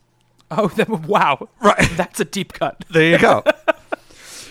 but it's you know you find a ship and weird things are going on, and Mm-hmm. there's there's a big horror element. At least it seems that way Mm-hmm. Yes. more than a science fiction element. Yeah. it gets really gruesome. Yeah. and the artwork is oddly cartoony and very gruesome, Mm-hmm. and in a way that doesn't do service to either half for me anyway Yeah. where I, I'm going to mention another deep name. There's a guy named Basil Wolverton who drew in the 40s and 50s. Another fake name. another fake name. Um, became famous at Mad Magazine for drawing uh, a, the most ugly, hideous woman on earth, Lena the hyena, with like warts and ropey things all over her face. And he did science fiction stuff in the 50s, but it was so outre that it, it worked. This is not either. It's kind of a mess for me. I, I will not pick up an issue of this. Sorry. It's all right. Sorry, Steve. Well, Steve didn't write it, so it's yeah, well, there you go. He did pick it, though. He did. So, yeah. But to be fair, Steve hadn't read it when he picked it. Yeah. Uh, um, Stephanie, what did you think of it? I didn't like it. I was like reading it, and I, I mean, I read the whole thing, but had it not been our shared book of the week, I would have stopped reading after the first few pages. I was so turned off by everything that was happening. I just kind of, the art wasn't terrible. Um, it just, the story didn't read very easily. Um, I, it just it felt clunky um, and it felt kind of amateur uh, in a lot of ways. Uh, it, it just i don't know. I didn't enjoy it. I didn't like where it was going. I didn't like the build up to it. I didn't like the characters. Uh, the art again was okay but that wasn't enough to save any other part of it for me. You know, I, I, I I didn't dislike it. Uh, I didn't love it either. Um, I, I agree with a lot of stuff you guys are saying, just in kind of like a more muted way. Um, it didn't bother me uh, as as much. Uh, and I also, I gotta say, I read it twice just to have this discussion. And the second time I read it, I, I definitely enjoyed it more because I knew more what was going on. I knew the characters a little bit more. Um, that's not an excuse for the first time Right, around, yeah. obviously, but after reading for a second time, I, th- I had a little bit of better grip on who the, who the people were, and I think the book trips up in in, in some ways uh, that you know it, it feels underdeveloped in some ways to me because the characters that are laid out, um, vi- you know, art is obviously a subjective thing, but visually they have interesting designs, right? They have they're very stand out from each other in in in in in, in a visual way. You know, the scars, the, the kind of half melted face of the one guy, the kind of the, the kind of kid aspect of it, uh, all that stuff. It's very diverse, uh, but they don't spend enough time going into each character. And this is obviously it's going to be a mini series. Obviously, it's book one of four, so they're getting through stuff quickly. So they're not spending a lot of time going to each character. But I could have used a little bit more of that the first time around to know who these people were a little bit better, um, or maybe focus down on less people. Sure. Um, because you know, obviously, it's a horror story, like you said. So you need cannon fodder. You need people who are going to are going to die. Um, at, Yeah. at a certain point, and so you need people to take out of the equation. So I think that's part of the reason why there's so many people uh, in, in the story. Again, not an excuse for the, uh, to be there, but I think that's why that's there. But some of them seemed too similar in their attitudes for me to really dig it. Um, as far as the art goes, I didn't I didn't mind the art. I, I like the idea of these pirates going on. The, it's almost like the thing with pirates in, Yeah, in some okay. ways, you know. And that to me, I, I don't I don't have a problem with unlikable characters being your main character in a story like this, uh, because there's some sort of innate joy in people who deserve their comeuppance getting their comeuppance. Uh, b- but I, I- felt a little bit like we're supposed to care about the main character because he is sort of an innocent, even though he's gone along with these people. He kind of just wanted something more with his life, and he went along with the wrong crowd. Um, I can't have a lot of pity for someone who decides to go out and be a murderer and a plunderer. Yeah. Um, but I, I get what they're trying to go for there. When we get to the horror elements of stuff, it, it, the design just felt a little bit too, I guess, on the nose for me. But it, it was kind of, in my mind, the way my brain decoded it was them trying to go like, how? What's the easiest way we can shock as many people as possible? And it just didn't work for me. You know, I, I felt the artifice behind it more than I felt like I should have. Um, and there are aspects of it that I think are intriguing, right? There, there are little bits of it that I'm like, well, what is this thing that's happening? You know, what, what, where did this thing come from? Is it, is it sort, sort of like the little bugs they put in the ears in Wrath of Khan, Yeah, where it's like controlling these people? Because it seems like that cook guy at the end is being controlled by some other being. Uh, but I don't think it was enough to get me to want to read uh, more issues of, of the book yeah, I, you know, it was overall disappointment for me. Um, if you can have disappointment without having expectations, 'cause I knew nothing about Right, the book. yeah. But you know, it's the, really the first one I think of of our books of the week that we haven't, you know, had um, a more layered discussion and that we haven't had a overall positive uh, vibe about. So that's a shame. But I want to. Steve wrote in. He's not here today, but he wrote in a a lengthy email uh, for me to read uh, on his thoughts on the book. Sorry. Little distraction. Get your head in the game, guys. Sorry, no. um, so Steve sent in his thoughts on Plunder number one. He said, First, my apologies for not being able to make it to the recording of this week's podcast. I'm well aware that House Stark has warned us all that winter is coming, but damn, I'll be sure to return next week with fresh enthusiasm and most likely lots of flowery words for Spider Gwen number one. It's a little spoiler because Spider Gwen number one is going to be our book share book of the week next week. Not that it's that hard to judge Yeah. from what's coming out next week. Um, on to business. I enjoyed Plunder number one. To be honest, I had next to no idea that we were all in for when I chose this title to be my, be my pick for our shared book of the week segment. Based on the gorgeous cover art from artist Skuds McKinley, I knew we'd be dealing with pirates as well as freakish monsters from the briny deep. So I ask you, how could I possibly resist? For me, Plunder number one feels like the start of a late night creature feature. I almost wish that Joe Bob Briggs had a guest spot at the start of the book, but perhaps that's asking for too much. Overall, I enjoy the, the I enjoyed the delivery of the story. Um, from what I can gather, is about a young man who's fallen in with the wrong crowd. I know full well what it's like to have a desire to make y- your father proud, yet still wanting to carve your own path in life. In that, I applaud Ba Badoon's. This is why I didn't say the names because I didn't know how to say them. Uh, motivations. Yet I question the group in which he's chosen to follow. The cast is rounded out by a band of scurvy sea dogs who have a taste for foul language and danger. Thus far, we haven't seen much in the way of character depth for anyone beyond that of Badoon, with the exception being that of his pirate captain, Internet. Silly names aside, I'm not sure that I need much depth into their characters to enjoy this story. I kept reminding myself it's only four issues. There isn't time to find out what manner of sweets Dead Tooth noshed upon long enough to earn his name. Additionally, people will most likely die and die quickly, so let's get to the killing and enjoy the ride. For me, uh, McKinley's art felt right on the money for this otherworldly sea story. Perhaps there are a few panels where bodies appeared contorted or facial expressions bizarre, but I got the impression that these these folk have experienced some rather harsh travels. So I'm willing to let that go in the face of the bold coloring and the super sweet lighting of the pages. I don't want to make Bobby read on for too much longer, or do I? Evil laugh. So I'll leave you with my final thoughts. I'm on board for pl- Plunder, knowing that it's only four issues encourages me to pick it up in single issue form, although I'm certain this will make for a very cool trade once all is said and done. Archaia books in the past have had a way of leaving us off in odd places in their leap to the single issue format, but with Plunder, I'm just going to think of that in time in between a lengthy commercial break for a particularly cool movie airing at 3 a.m. on Channel 8 USA. That'll give me time to grab some more popcorn. Cheers. All right, so that's our discussion on Plunder number one from Boom Studios. Um, we're going to take a little break and we'll come back and talk a little of Secret Wars.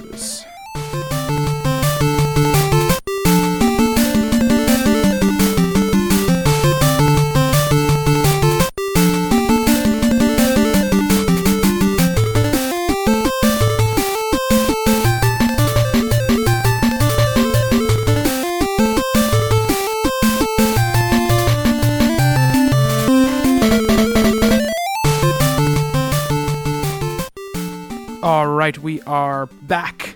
And um, before we jump into talking a little bit about what's coming with Secret Wars, what the tie ins are, kind of how they're going to relate to the books that you might be reading right now, um, following up a little bit from a story that we talked about uh, two weeks ago, with Spider-Man joining the Marvel Cinematic Universe. Um, Stephanie actually made sure to send me this link before we started uh, recording uh, tonight. But there was a story on uh, Polygon.com. It says Spider-Man may not be Peter Parker in Marvel's movie universe. Um, and this is from um, this is reported by Slash Film originally. Um, Jeff Sneider, who is a film reporter, he writes for Entertainment Weekly, uh, pretty big name, uh, said on a, a podcast called Meet the Movie Press podcast. He said, "Listen, this is not in set in stone, guys, but I'm telling you right now, Spider-Man's not going to be white." Uh, Sneider went on to say that he was 95% sure of this information and that Marvel Studios' version of Spider Man will most likely be black or Latino. Sneider said he doesn't think the character will be Peter Parker and that the idea of a black or Latino Spider Man certainly fits in with Miles Morales, who is both. Um, Stephanie, you sent the link, so what, what do you think about this? Yeah. I, I Peter Parker school down with Peter Parker though. Miles Morales for the win. um, I think this is potentially good. I think it's a potentially really great shakeup. Um, and I wholeheartedly embrace it. That's basically it. So um, Dan Slott talked about this kind of leaked out, and then Dan Slott was talking about it on Twitter, and of course he got like a, a, de- a deluge of hate for, for talking about this.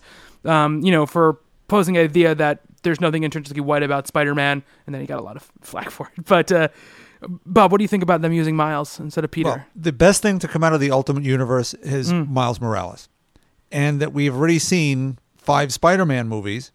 We could certainly tie them together. You could even have a handoff movie where you see Peter for half of it, mm. having seen Miles as his lab assistant or wh- however mm. you want to play this, and then have a great moment of that passing of the torch, and to introduce everyone to this new character. If if it turns into the press story of Peter Parker is now uh, Latino or black or whatever else they want, want to say here, that's not what the story is, but that's what it could get turned into. Make sure we say that it's Miles and this character, and let's make sure Marvel has to throw that story out there. Just as Stephanie says, I think it's potentially a very big changeover that allows for new people to come in, both in the audience from the comics and f- who are, have not been represented on screen before. Why not? Why- th- You know, we do have this character. It is created to be an homage to Peter, someone who relates to him, who's a hero for him. Go for it. Yeah, absolutely, absolutely. Um, so yeah, I think it's overall positive news, and I I, I look forward. I, I don't think you're going to be too long until you start hearing announcements on casting and stuff like that. Um, we're too close to you know Winter Soldier. Um, and the too many announcements made about that movie already. That if he's going to be in that movie, um, which I predict that he will be, uh, we're going to start seeing casting and stuff coming out. I think relatively soon. But we'll see how all that shakes out. I'm sure there'll be a big reveal for it and everything. I'm sure it won't just be um, news that's kind of passed off in a, in a, in a press release. So yeah, I wanted to cover that because it was you know relatively big news. Obviously, it's not news yet, but when someone like Jeff Sneider says he's 95% sure, um, things can obviously change. But he probably has very good information about about what's going on in the background. He mentioned that a lot of it ha- might have to do with the fact that a lot of what came out in the Sony leak, some of the emails, some of the correspondence were per- very much perceived as racist, uh, and that this might be a reaction to it. Um, uh, you know, one of those situations where the result um, of something shitty could end up, you know, being something good. So we'll hopefully, hopefully that that will happen. Um, because I love to see Miles. He's a great character, Yeah. and he he's obviously resonated with a lot of people. The fact that he is absolutely going to survive whatever we're going to talk about right now. Yeah. um, he's obviously going to survive, and he's going to be a big part of that universe for years and years. So we'll see. We'll see what happens. The, interaction between he and Peter in Spider Man was so great. I don't want to miss that. Yeah, absolutely. I hope there is some sort of pass off between the two, but uh, c- for continuity's sake. Yes. Um, but yeah, we'll we'll see what happens. Uh, like I said earlier, and again, this is gonna be more of a news kind of thing than anything else, different than our usual kind of topic stuff because we spoke at length about what we thought about Secret Wars, and you can listen to that podcast that was out about a month ago, I believe. Now a little more than that, uh, you can check that out. But we've had a lot of questions uh, coming at us about you know asking how we're gonna deal how what, what Secret Wars is, what what it means, where what what should they read, what they shouldn't read. A lot of confusion out there. Marvel has b- been not been so they've been very big with announcements. They've announced a lot of books. They've talked about a lot of books, but they haven't really given us a clear idea of, of what where we're going to go from from there. And look, if anybody out there who's listening has a clear idea of what's going to happen, please write in and let us know um, what that is, because I'd love to be able to put it out there. Maybe we just haven't been parsing the news in, in the right way. Um, the first thing I want to talk about is uh, there's a series of lead up books called Last Days that are going to happen b- before Secret Wars launches, right? So the, the the the Loki Agent of Asgard is having I think four books with that with that labeling on it. Uh, Captain America and the Mighty Avengers is having one. Magneto, Silver Surfer, Ms. Marvel, Punisher, and Black Widow all are going to have books with Last Days on it. Uh, I think initially a lot of the the feeling was that that meant that those series were going to end. Um, G. Willow Wilson has made it very clear that th- that's not the case, uh, at least in Ms. Marvel's um, in Ms. Marvel's case. That there are definitely plans for that book in the future beyond whatever Secret Wars is going to be. So I think it's important to put that out there because I think that the messaging obviously has been calling something last days. Yeah. it, it can be very confusing, especially because not every book is getting a last days book. Only seems certain books are getting them. So it could mean a book is over. That's not what this is going to mean. Um, some of these books, maybe that's what's going to happen, but it does, that doesn't mean that it's like death sentence for, for these books. I think a lot of the other um, a lot of the other questions have been if all the books are going to be not running during this time. If if I'm reading this book and not reading that book, what what what is going to be my analog for for that? Now, um, Marvel has a lot of information on their website, and I spent some time kind of parsing through this stuff and, and, going through. Um, you know, they have an interactive map that you can that you can click on that kind of tells you what universe things are dealing with, and it will tell you what books are going to exist in in, in those universes. Um, they also have an interesting thing where if you go to this map and you click on, let's say, there's like the 2099 world. If I clicked on the 2099 world, um, not only does it give me like a description in the year 2099, the Marvel Universe proves that there will always be a need for heroes in the dystopian future, blah, blah, blah. blah. It gives you like the, the pitch for what 2099 was all about. And if you click on Discover More, um, it will take you to a list for some of these books. I don't know for, yeah, for this as well, where it's not just going to give you what's books that are being published now that this is going to be dealing with. It's going. It gives you a full list of like the best of 2099 stuff from years back. So you know, Spider-Man 2099 number one from 1992 is listed on here as kind of uh, part of whatever is going to happen in, in this. Will it link you to Marvel Unlimited or something so you can purchase this book? I'm going to see right now, Bob. If I click, yes, you can either buy the digital series or it says Marvel Unlimited. Marvel members will get unlimited access to this issue and over 12,000 others. So very smart on their part. Uh, I think that on its service is pretty cool. That they're that they're bringing in their history into this that you can check out, and maybe these books will give you more insight into whatever you're going to be reading. Um, it completely flies in the face of their uh, this is a great starting point for new readers Yes, thing. If they're giving you, you know, tw- 25 year old books to, to read before you're, you're supposed to read this. But as far as functionality and I think kind of helping you parse out what's happening, it's it's a it's a pretty Yes. good good thing to, to have. I'll give them that check mark. Yeah.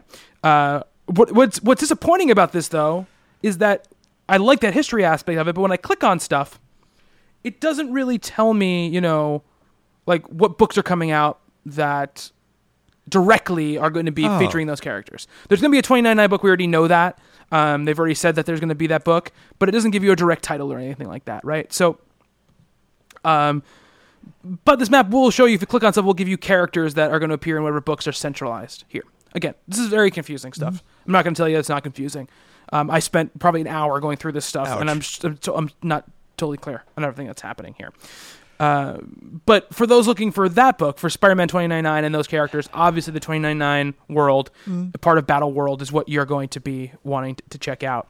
Um, I don't believe that they officially announced a tie-in for that yet, because I'm looking at also the tie-in list here. Um, I'm sure there'll be s- okay. Secret Wars 2099 Volume One is, is announced, so um, that is obviously the book you're going to be looking at if you're enjoying Spider-Man 2099. You're going to want to check that out. Um, and feel free, anybody wants to jump in and talk about the stuff, go right ahead, because I'm going to play off this stuff and then we'll go we'll you go from go there. for it. Yes. Um, I'm sure Stephanie is just very embroiled in her Secret Wars journal that she's been keeping, I'm uh, so excited. labeling every, everywhere she needs to go, every, everything she needs to do. I'm just like overwhelmed with joy at Hmm. the thought of all of these things I need to read to enjoy an event. Just I, I can't wait. So one of the other ones. you tell? Yes, I can definitely tell. Cool. Carry on. Okay, so one of the other big things, right, is uh, there's an Age Apocalypse world.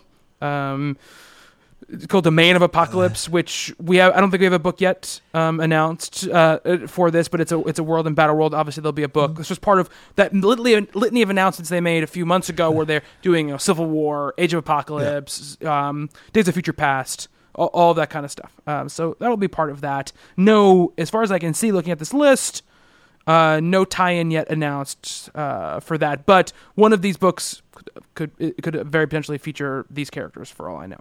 Um, we've got the Wastelands, Well, there you go. and the book for that will be Old Man Logan, uh, Wolverine Old Man Logan.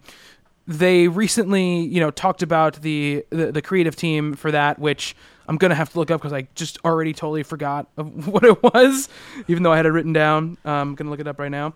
But Old Man Logan is is obviously a very kind of beloved uh, miniseries and, and run of books that dealt with Logan when he was older. So one of the things which I think is pretty cool about this kind of stuff is bringing back is the ability to bring back stuff like this that people might have loved that has no place in the regular you know Marvel universe right now.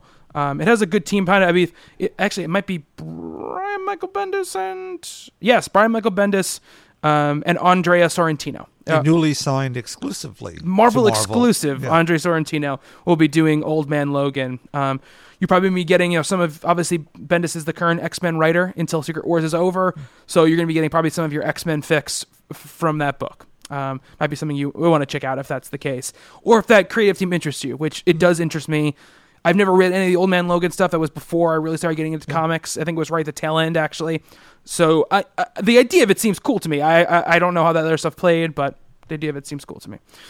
Um, following along in, in their great naming conventions, Mutopia um, is is the uh, is the land of the mutants. Um, Shocking. and uh, I'm believe I'm, I'm going to guess that's where a lot of those kind of Days of Future Past tie-in stuff is going to happen. Um, he says the, the description is Cassandra Nova has murdered 16 million mutants. Now she has her sights set on the X Men.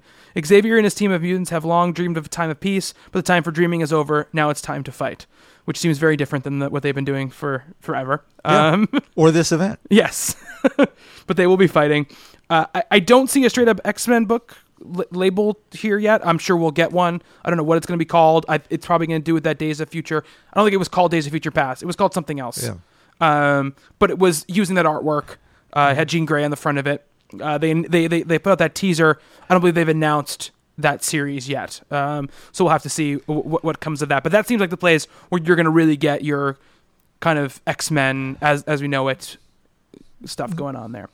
Uh, oh no, sorry, I was totally wrong, Bob. I'm just you know, You found one. I found the Days of Future Past stuff is mostly going to happen in Sentinel territories.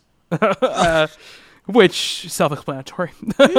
Mutopia. The, they have new like Grant Morrison, Frank Quitely, new X Men artwork up in the in the Mutopia area. So we'll see what happens with that. Um, I cannot believe they're going to be featuring that world too heavily, but who knows? Who knows? Um, again, very difficult to parse out. House of M. We knew that was coming back. Um, that that has their the monarchy of M. The monarchy of M is is that, and obviously there are places where all these things are getting revisited, and, and some of these are going to be more in the the journals and the the crossover books where worlds are going to be fighting worlds. You've already heard about that. One of the books obviously announced is uh, Age of Ultron versus Marvel Zombies, and they're two parts of the same. They're two parts of Battle World. So we're gonna have to see what, what, what, what comes of that. Again, we don't know everything yet. We, and these are all tie-ins. This is not even do what's gonna happen in the in the regular series. Uh, Funny uh, thing but- was about that book is James Robinson and Steve Pugh who are doing the Invaders. yeah. Oh, you're talking about Marvel Zombies versus Yeah, Age, of, Ultron. Yeah. Shorn of the stupid title. I'm sorry. I'm not supposed to be no opinions here. Shorn of No, that. you can have an opinion. okay, short of shorn of that title. I'm just saying this is not an opinion about our overall thought about Secret Wars because we know what it is. the three leads from the I guess is the Age of Ultron side of Mm. things. Jim Hammond, the original android Human Torch, the Vision, and Wonder Man, who were linked in some weird sort of way. At, at one point in Marvel's history, the thought was that the Vision was actually created using the Torch's body. Okay. and Simon Williams's brain pattern, Wonder Man's, were used to create the Vision. So that is really interesting in and of its own self. Except the Marvel Zombies concept, Kirkman created it was really cool for a while. Uh, actually, initially it was in um, Ultimate Fantastic Four. They discovered that world, and then they did years and years of Marvel Zombies that ceased to be fun about two miniseries in. I would love to see, as a lot of these, I'd love to have seen these worlds just revisited. Mm-hmm. But those three characters as a lead, that shows a lot of neat invention to me. Yeah, you know, I didn't, I, I didn't looked in yet to that, and that sounds interesting to me. Those kind of characters, I love using those kind of characters that are underused, that mm-hmm. aren't, that aren't everywhere, that aren't inundating us. So that idea sounds cool. Again, like the Marvel Zombies thing is something that I think is a neat idea, but it, I don't know how well it will play. But who knows? Yeah. Who knows what will happen? Sometimes these kind of crazy things that seem things that seem lamest or craziest on the surface end up being good stuff. So we'll have to see what what comes of that. Um, so uh, you know, some of these things still have we still have uh, incursion imminent stuff. So and they give you dates on when stuff is going to be announced. So um, there is which one is this? This is Bar Sinister, which is March 10th, 2015. We're getting an announcement on that. I'm guessing that's going to be something with Mr. Sinister, another X Men Oh. focused stuff. Um, we've got Limbo, which again is Incursion Imminent, which is March 3rd, 2015. That could be an X Men thing because Yeah. Lanya. Uh, yeah, absolutely. Um, another one we have is Killville, which sounds right up Bob's alley. Yeah. Don't these all sound right? Um, Yeah. Yeah. That we don't know when that's happening yet, but um, th- th- that is. Oh, sorry, that's March 10th as well. We'll have an announcement for that. Um, let's see what else we got here. We talked about Bar Sinister already. We've got uh, Arcadia, which that is going to be the A Force book, which is probably going to fill a lot of. Uh, is they've already said is going to be kind of the Avengers book for for Secret Wars time. Um, so that's that's we talked about that a couple weeks ago already. A Force is where that book goes. Now, what what month does that actually start? Um, May, I guess. I think it starts in May. It starts whenever the regular series starts. Oh, so- oh, yes, it's May. I actually wrote down. It's maybe- okay. Yeah, it's May. Uh, so let's see. What is this? This one's the wall. Okay, I'm clicking on the interactive map here. So the wall we have. We don't know what this is yet. Um, a wall dividing two a- areas of of the battle world. So we'll see what happens with that. Jack Nicholson's on top of it. Yes, he is. Yeah, there we He's- go. you need him on that wall. Yeah. Um, the Deadlands, which again we don't know exactly what yet. It's got March 3rd on it, so very soon. Um, New Xandar, which obviously Xandar is reference to yeah. Nova. Nova. Okay. The, the that's where the Infinity Gauntlet stuff is coming back. Um, again, no exact tie-in it has been announced yet uh, for that. So we'll have to see what what what comes from there. Um, and again, I'm going back this. I might be missing stuff because I'm I'm working off a very weird set of parameters here. Yeah. Uh, let's see here. Perfection, which that's the Age of Ultron world, which will be, uh, of course, going up against the Marvel Zombies world. Um, I don't know if the Deadlands is going to end up being the, the Marvel Zombies world. It says incursion imminent, so I'm guessing not because we already have an announcement for that Oh. stuff. But we'll, we'll have to see. I, I, I don't know yet. Um, Valley of the Flame incursion imminent coming on March 3rd. Uh, the Hydra Empire on March 10th. Uh, Hala Field is one we know, do know about, which Hala Field is going to be um, where Captain Marvel will live for this. Oh, Yes. I thought it was about Gwen Stefani. Sorry. uh, hero, pilot, Avenger, Captain Marvel, Earth's mightiest hero, with, with death-defying powers and an attitude to match, is back and launching headfirst into a new role: Squadron Leader, the Interstellar Defense Team, the Carol Corps. And who's doing that? Uh, we don't know. What The book is. I'm going to assume it's going to be Kelly Sue DeConnick. I, you have to assume, right? Yeah. Uh, that obviously will be where you'll get your Captain Marvel fix if you're a Captain Marvel fan. Um, it's two books I'm buying in, in May. The War Zone is where Civil War will, will, will be happening. Um, again, we don't know what how this is going to take shape, what's going to happen. I don't believe we have a team announced uh, yet for that, but we'll, we'll have to see w- what what comes of it as we go along. Um, which I'm going to say about a lot of this stuff because we just don't know. Uh, hopefully, if it's a good team and uh, they do something interesting with the concept they haven't done yet. Uh, the city, which we don't have anything for yet. Um, I'm guessing classified. We don't have anything for yet, which you don't. It's classified. It's classified. Uh, Manhattan.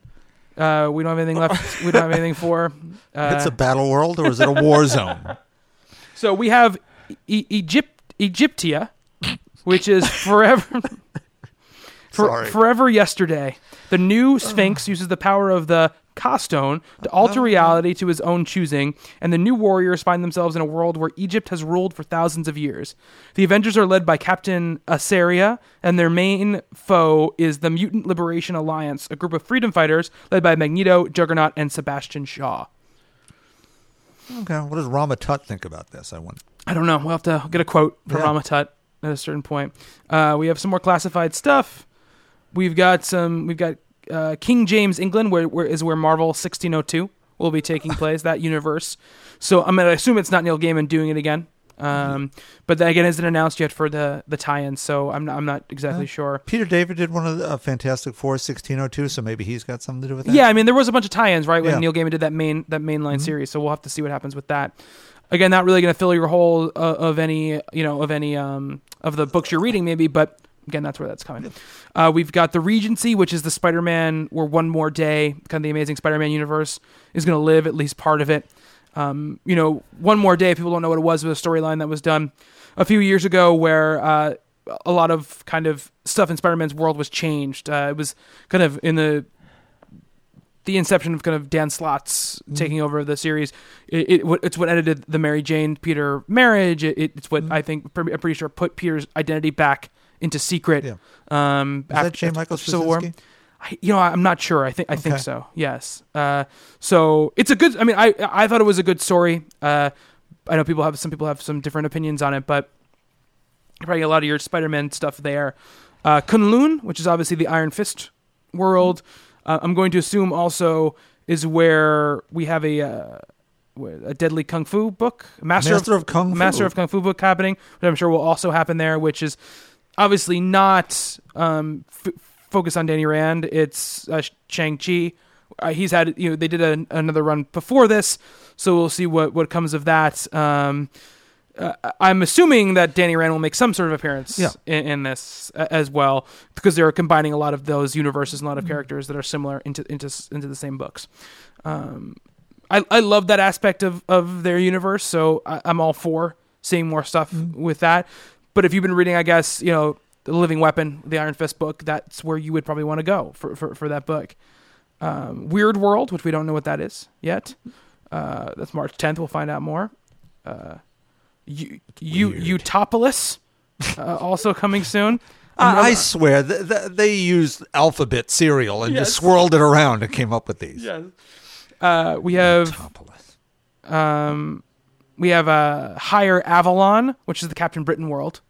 Oh, um, which I'm excited about that because I love that character. Again, I don't know if you're reading the other books, it's probably not something that you've been jumping on, but I'm excited to see what they do with that core because I feel like they could be a big part of what happens in Secret Wars. Um, hold on a second. Stephanie just sent me a message. Stephanie, are you there right now? Yeah, I might need to run. Um, unfortunately, my poor kitty cat is really sick right now. Um, Poor kitty. so yeah, I'm. I, I may need to go make sure she's all right. That's okay. there's- Make sure your cat's yes, okay. absolutely. Yes. So, well, I am just riveted by this Secret Wars talk.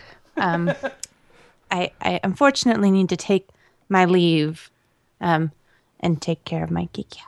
All right. Take care of the cat, Stephanie. See you next week. Okay, night, guys. We'll talk Good soon. All right. Bye. Alrighty. So Stephanie is gone. So we will. We will. Now we can talk about it. We will soldier on, yeah. All right, so we have a Captain Britain world, which is going to obviously it's going to be in Higher Avalon. Well, if Um, we have any Excalibur things going on, there are so many nice. little little things here for me to click on. Um, let's see here. I, I accidentally clicked on the same thing again, and it took me to a weird thing. Now, incursion imminent. You get the war zone, which is civil war. Did I miss anything? I don't think I've missed anything so far. Um, so oh, New Quack City, which obviously is going to be Howard the Duck, which is an amazing name Yes, for that. best so far. uh, Arachnia, which is going to be the Spider Verse world. So if you've enjoyed all of those characters, that's the place where you're going to get that book. That's where you'll go for that. That's been already been announced. Secret Wars Spider Verse. Um, let's see what else we got here. We've got Marville, which is s- like the Skottie Young verse. So it's going to Oh. be kind of the A versus X babies Okay. type of world. Um, who will stay up past their bedtime? Who will put down? Who will be put down for a nap? The Marvel babies face off and find out which hero will crawl crawl away victorious. I may read that one. I was worried that you were going to do the. Bill Jemas did a book, Marv Marvell or Marville, Okay. B I L L E, many years ago that was miserable. Okay. So I was hoping that would be part it, of it this. was not it. good. Good. That is probably disavow his time there. Good. Okay. Um, there's a few other areas that have not been announced yet. The Far East, some of the ones I mentioned, but that seems to me if I missed if I missed a country or an area, I'm sorry. I try to keep track of it the best I could. Um, running down the tie-ins that have been announced, which some of these obviously don't fit into these exactly, and could be part of these other ones. Um, we've got Ultimate End Volume One, Ultimate Universe stuff. So if you're an Ultimate Universe fan, that's what you're going to want to be reading. Uh, it's going to deal with the end of that universe. In Inhumans, Attilan Rising, Volume One. Again, um, if you're reading the Inhuman book, that's where you're going to want to go. The nice thing about some of these books, Ultimate End Volume One is written by Brian Michael Bendis and has art by Mark Bagley. The two people who started the Ultimate Universe are going to finish the Yeah. Ultimate Universe. Some nice continuity there. Whatever you think about the event. Um, Inhumans, Attilan Rising Volume One. It's going to be written by Charles Soule, who's been written the Inhuman series. So again, you're keeping the same sort of creative Yeah. teams going on there. Uh, Master of Kung Fu Volume Two. Uh, that's going to be written by Haden Blackman, um, with art by Dalibor T- Through a, a, a, a tough name of me. You, you got it. on You that did- I think you did well. So, uh, and that book, I don't think that book is running right now. But if you were interested, if you liked that book, if you liked the Iron Fist universe, that's where you're going to want to go for your for your stuff there. Um, Ghost Racers Volume One, which is when they annou- announced relatively recently, Felipe Smith, who has been writing that book, will continue to write uh, this Ghost Racers book, and that's going to include all the Ghost Riders from from across the Oh. thing. So you got you got Ghost Rider on a horse, you got Johnny Blaze, all that stuff. Danny Ketch, I'm going to assume. Um, uh, can't- Cage. Nicolas Cage. I can't remember the female Ghost Rider's name right now. Um, who was kind of right before they introduced this new one, will be there as well. Uh, some gorgeous Francesco Francavilla covers for it. Really amazing covers. Interiors. Interiors, interiors. I can't remember. I, this is, you, you catching me unawares here, Bob. Okay. Um, I, I I have all these all these stories in my email. Um, let's see, Ghost Racers. Let's see, who is writing Ghost Racers Volume One? It's weird because the Marvel Wikia doesn't tell you who's writing these books, which really bothers me. Yeah. Why would they keep that a secret? Because because I mean it's on like their like their regular. They announced it and it's on you know th- those parts of it, but it, it it doesn't like on their website, but on their wiki for some reason it doesn't it doesn't have it. Um, so let me just I'm looking. So the magic of Google Ghost Racers Yeah. Secret Wars. Um, Ghost Rider becomes Ghost Racers during Secret Wars. Is the, the headline here. Uh, let's see here. Uh, Felipe Smith is the writer, and let's see. Juan Gedeon is the interior artist. Um, the interiors look good.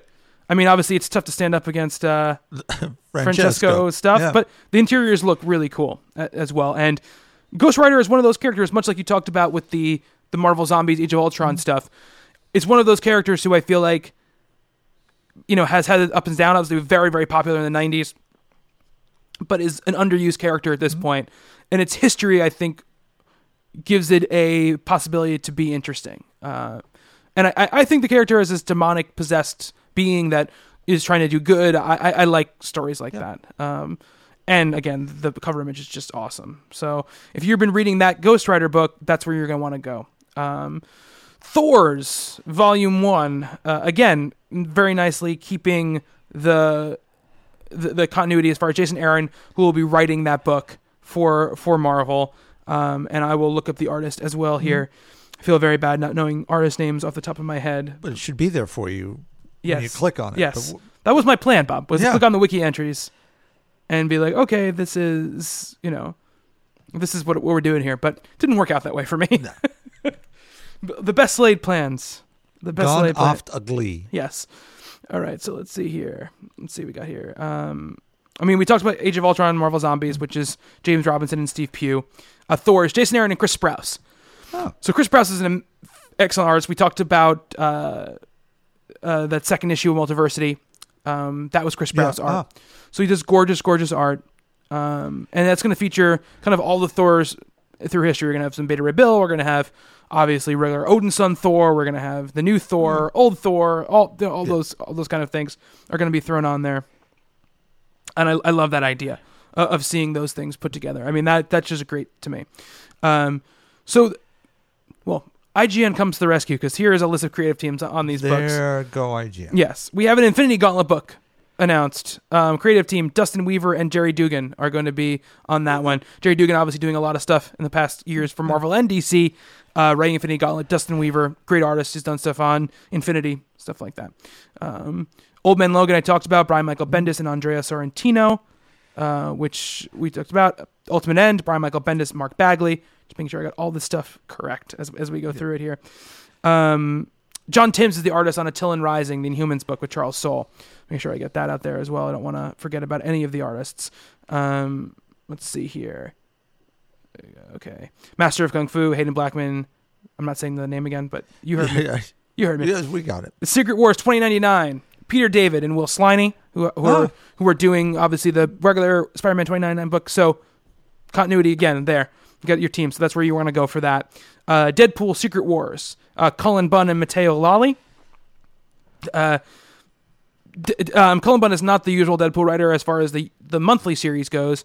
Obviously, Brian Posehn um, and uh, Gerry Duggan are, are doing that, but does an excellent job w- with Deadpool. Those miniseries are amazing. So if you're a Deadpool fan, this is where you're going to want to go. Talked about A Force, uh, G. Willow Wilson, Marguerite Bennett, Jorge Molina. We talked about a couple weeks ago.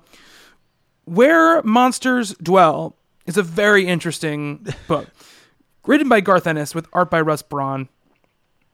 Now, here's the pitch. Sometime in the early 1920s, ex Great Warfighter pilot Carl Kaufman is is bumming around the Far East, getting into various scrapes and trying to make a, a dishonest buck. This is all from Venice, talking to hmm. Vulture. He, he agrees to fly naive English socialite Clementine Franklin Cox to Singapore, only to end up blown off course and flung into an exotic world of dinosaurs, cannibals, and a rather unusual tribe of Amazons, who have their own plans for Clemmy. She, in turn, is not quite all that she seems. Um, this is the second Garth Ennis miniseries announced um, for the big two as many times. That sounds very cool to me. Yeah, it's the Phantom Eagle. Yeah. Who was around for a long time. Yeah, look, dinosaurs and airplanes and Lost Worlds. Yeah. Yeah. Why does it have to be part of all this? It would be a cool miniseries Yes. all by itself. So it's still there. Who knows how much it's going to tie in? I don't know how much Yeah. Garth Ennis is really going to play in that world and really care about that stuff. So we'll have to see. That gets a half a check. MODOK Assassin, That's very funny. creative team Chris Yost and Amilcar Pinna. I love Chris Yost. I think he's a great writer. Um, and it's crazy you're getting a MODOK book. Um, this is from Yost. MODOK is a much loved character, and we wanted to see him live up to his potential, his potential for killing. That is what we, that is what he is designed for, after all. Uh, for a guy who was designed only for killing, who has he really killed? Well, get ready. MODOK is arrogant, insane, kill crazy, and just messed up visual, and not just a messed up visual. How could we not choose him?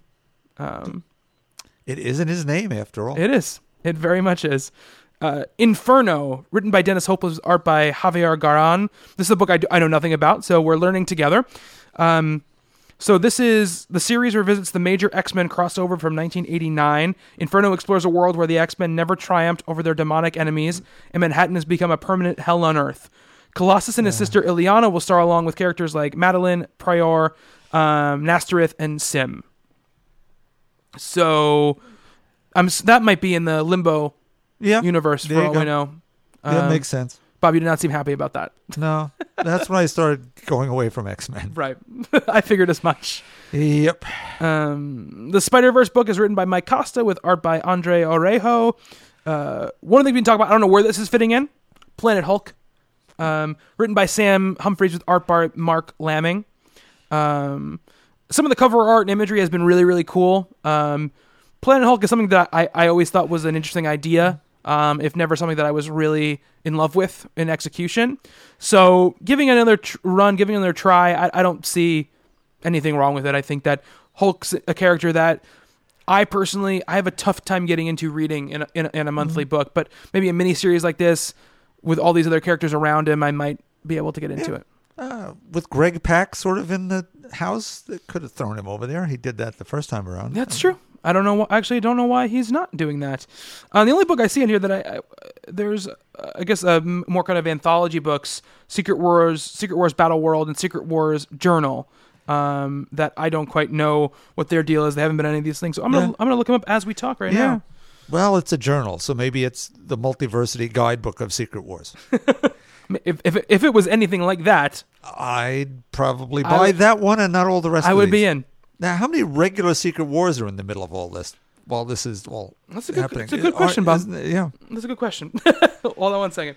Um, let's see. Oh, so Secret Wars Journal is Night Nurse, Millie the Model, Misty Knight, and Paladin, and more get their chance to shine in the chaos of Battle World. It By the an way- anthology. Okay, they are in May reprinting the entire run of Night Nurse in a trade paperback, and people are going, "Who cares?" uh, in '71, I guess it was, Marvel launched briefly uh, a, a couple of books with female leads by female creators. So it was the Cat, Night Nurse, and Shanna the She Devil. Which all went down in flames in a big hurry, but the characters have all stayed around in one form or another. So it was uh, Roy Thomas's wife at the time, Jean, who did Night Nurse. Interesting. Interesting. So it'll be Night Nurse. Uh, this is a quote from the editor of the series. Uh, his name is Jake Thomas, and he says, "I'm try to get this up here. These anthology stories are more like a multi-course meal at a fancy test kitchen. It's experimental. It's small, digestible portions. Everything's organic and locally sourced, straight from the creator. Things might get a little weird, but you might also find your new favorite dish of all time." Um, the editor concedes that the creative teams can be a little stranger here, really do exactly the kind of story that excites them. I can hear the excitement in their voices. Uh, they can't wait to play here. Mm, Uh, yeah. So I, I don't believe on the story there is any creators listed. Not that I see. No. And so we're going to Millie the Model story by Stephanie Buscema or something, Yeah. or Venus, the goddess of love, or some other craziness. This seems to be like a potential, like something like um, what's the the book with uh, Agent Carter? Oh, Shield. No, No, Operation Sin. Operation Sin. Something that Yeah. is playing off of these things, but maybe is separate enough where you can get cool individual stories. yeah, that- a lot of characters to use. Yeah. So yeah, That that I think would be cool. right, that gets the other half of it. You'll, you'll pick it up in the store and look at it. Yes. I have someone I've been buying books from for 30 years. He doesn't mind if I peruse and he doesn't yell at me. Hey, kid, put that back. which would be amazing. yeah. Uh, let's see. This one's tough to Google because um, It's classified. because it's the name, of, but Secret Wars Battle World is the, the other book on here. Um, Marvel Comics has announced Secret Wars Battle World as their latest tie-in series for the massive crossover event. Battle, oops, stupid video. Battle World will clearly fall under Marvel's Battle World series of branding. will focus on several skirmishes that the main Secret Wars series can't contain. Each installment in the four-issue miniseries will divide its attention onto two separate fights much like Marvel uh, Avengers vs X Men Yeah. A versus X versus book did. The first issue will fight will feature a fight between Doctor Strange, possessed Punisher, and and the Fantastic Four team of Spider Man, Wolverine, the Hulk, and Ghost Rider, as well as a massive skirmish between every MODOK on Battle World. Um, Josh Williamson and Ed Brisson will handle writing duties, and Mike Henderson and Scott Hepburn will illustrate. Um, the weirder and more fun, the better. Series editor Jon Moisan told Marvel.com, You want to see the 1602 version of the Punisher fight the 2099 version of Iron Man, muskets versus the 1990s version of the future. We can even have the same characters from different worlds fight. Um, it certainly sounds insane, Yeah. and the cover is pretty fantastic. I'm not going to lie about that. Um, invoking the A versus X versus stuff does not instill a, a, a lot of hope and confidence in me, simply because that series I felt like at times fell very flat. Yeah. Uh, it had some good issues. I'm not going to say it didn't, but I think overall it, w- it was kind of a, a, a disappointment. It Um, reminds me more of that game we played here one night with your trading cards with you, Brian, and I.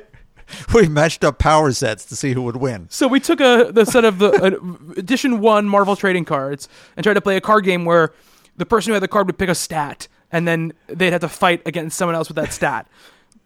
But because it's not a card game, because it's Yeah. just cards, we could no one could ever end up winning because eventually you just have the cards again that would win you back the other cards. So we went round and round and round. We learned that Dormammu has I, I forgot what it was like strength or intellect or Yeah. something. Was just it was like infinite. So every time you got that card, you could beat anybody in any of those categories. It was good. We had, you know, Galactus, Dormammu, and uh, with the Watcher or somebody. We couldn't Yeah. be beaten, and say you go with that. It was a good uh it was a good round robin, a good two hours of our lives that we Yeah. just completely wasted. and many beers. Yeah. which helped. I it was more fun for me than playing Risk when it, when it was me, you, and Brian and a couple other people, and they just didn't know how to play. Well, you had people who, yeah, Yeah. attacked in the wrong places. Yes. Where Brian ended up Australia.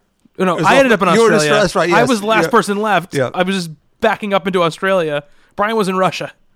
He thought he had me there. He thought he did. He thought he did. Those- Um, so that's basically how Secret Wars, you know, breaks down. Um, it's very complicated, especially with not the regular books to go off as go off of as tie-ins. Hmm. It's tough to parse out what what is what. I hope I get a lot of information. I'm still confused, but I hope that some of you guys got more of a clear picture of what's happening there. Maybe some books that you want to check out that you didn't even know were coming Yeah, out. it happened for me. Uh, Holofields. Yes, Holofields. uh, H A L A, not like H O L L A. Right. Or the old boxer. Exactly. No, no. Um, He like, should show up there. like the funny. Kree homeworld of Hala. Yes. So yeah, I mean that's what that's what up with Secret Wars. We'll definitely check in as we go along, as we get closer, more books come out, as we figure out, uh, you know, what the shape of the Marvel universe is going to be afterwards.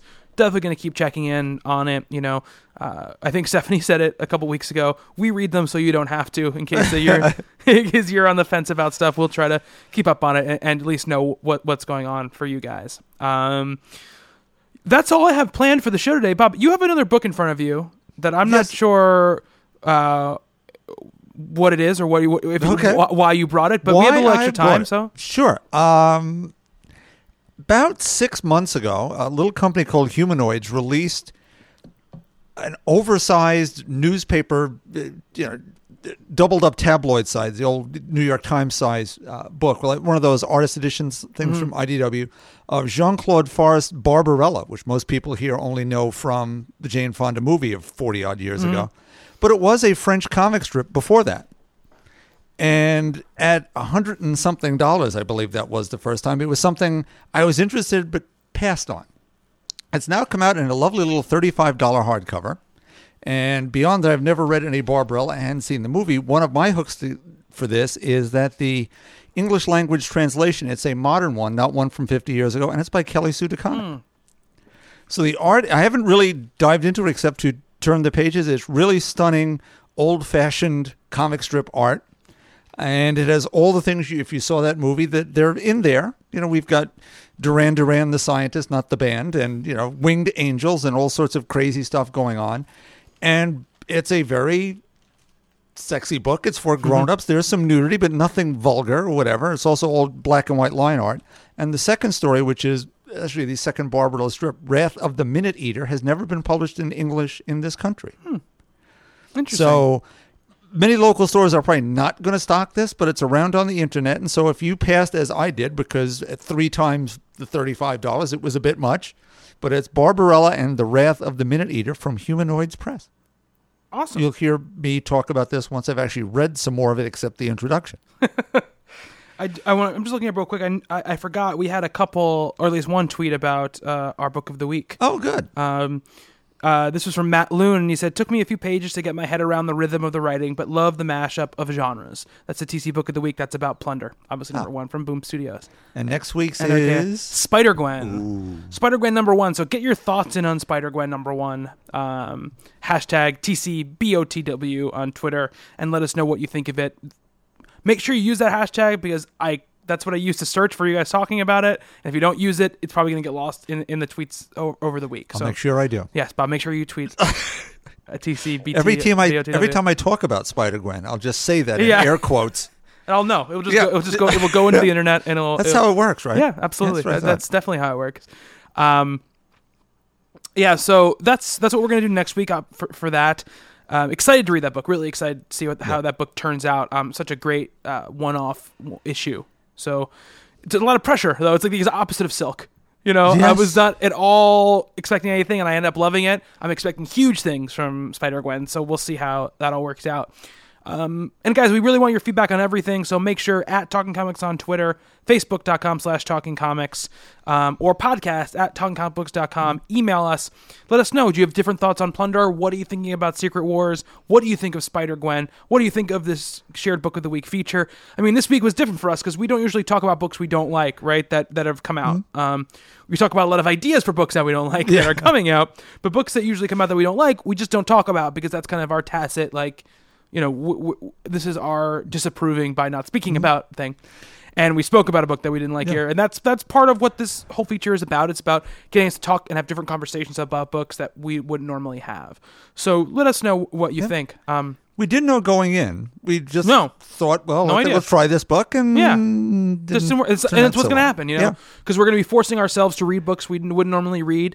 Uh, We ourselves are going to be looking at lists of books that we, you know, maybe that we wouldn't normally read, even the people who are signing it. You know, we're gonna we're gonna go outside our comfort zone Mm-hmm. sometimes, um, and it's gonna happen. So, uh, but I like that. I like that we had a conversation about it. Um, we weren't nasty about it, but we, we talked about Mm-hmm. things we didn't like about it. Um, and yeah, so uh, I really want to hear from you guys about that stuff. Please check out you know some of our other shows. Um, you know, talking Valiant with Adam Shaw, talking movies with Brian Verderosa, um, and, and Nick Scalia. They did their top fifty movies, both parts. They're great listens. Um, there are a couple times definitely where I I wanted to yell at about movies that they were picking. Oh, tell me one. Tell me one. Um, well, I mean it's it's personal stuff, but like Okay. I, not personal stuff, but uh, they they both I believe, or at least Brian had Star Wars on his list, the first one, um, and not Empire. Uh, and he said the words like I lied to myself for a long time and said Empire was better. But Star Wars is the best, and I was like yelling at my uh, yelling at my. That- that's why those shows are important, though. That's what it's about. Exactly. Engage you in debate with the radio or yourself. But yeah. Exactly. And the one of the co-hosts, Nick, he likes Punch Drunk Love way more than anyone else ever liked that movie. I like that movie, and he likes it way more. Um, but those are the cool things, right? And there's a lot of great lists, a lot of you know, a lot of the some of the movies you'd expect to hear, some movies you wouldn't expect to hear. So it's a great listen. So if you guys haven't checked that podcast out before, check it out. They'll have an Oscar show going up, uh, I believe, on Thursday. So make sure you check that out as well. Um, the Misfits, obviously, with Stephanie Cooke, Mara Wood, and Melissa Megan. Uh, make sure you check that out. Uh, this week, I believe they did Ocean at the End of the Lane, Neil Gaiman uh, book discussion. Make sure you check that out. Um, Talking Games um, with our very own Steve Seigh, Jackie Turner, Rob Newmeyer, and Justin Townsend.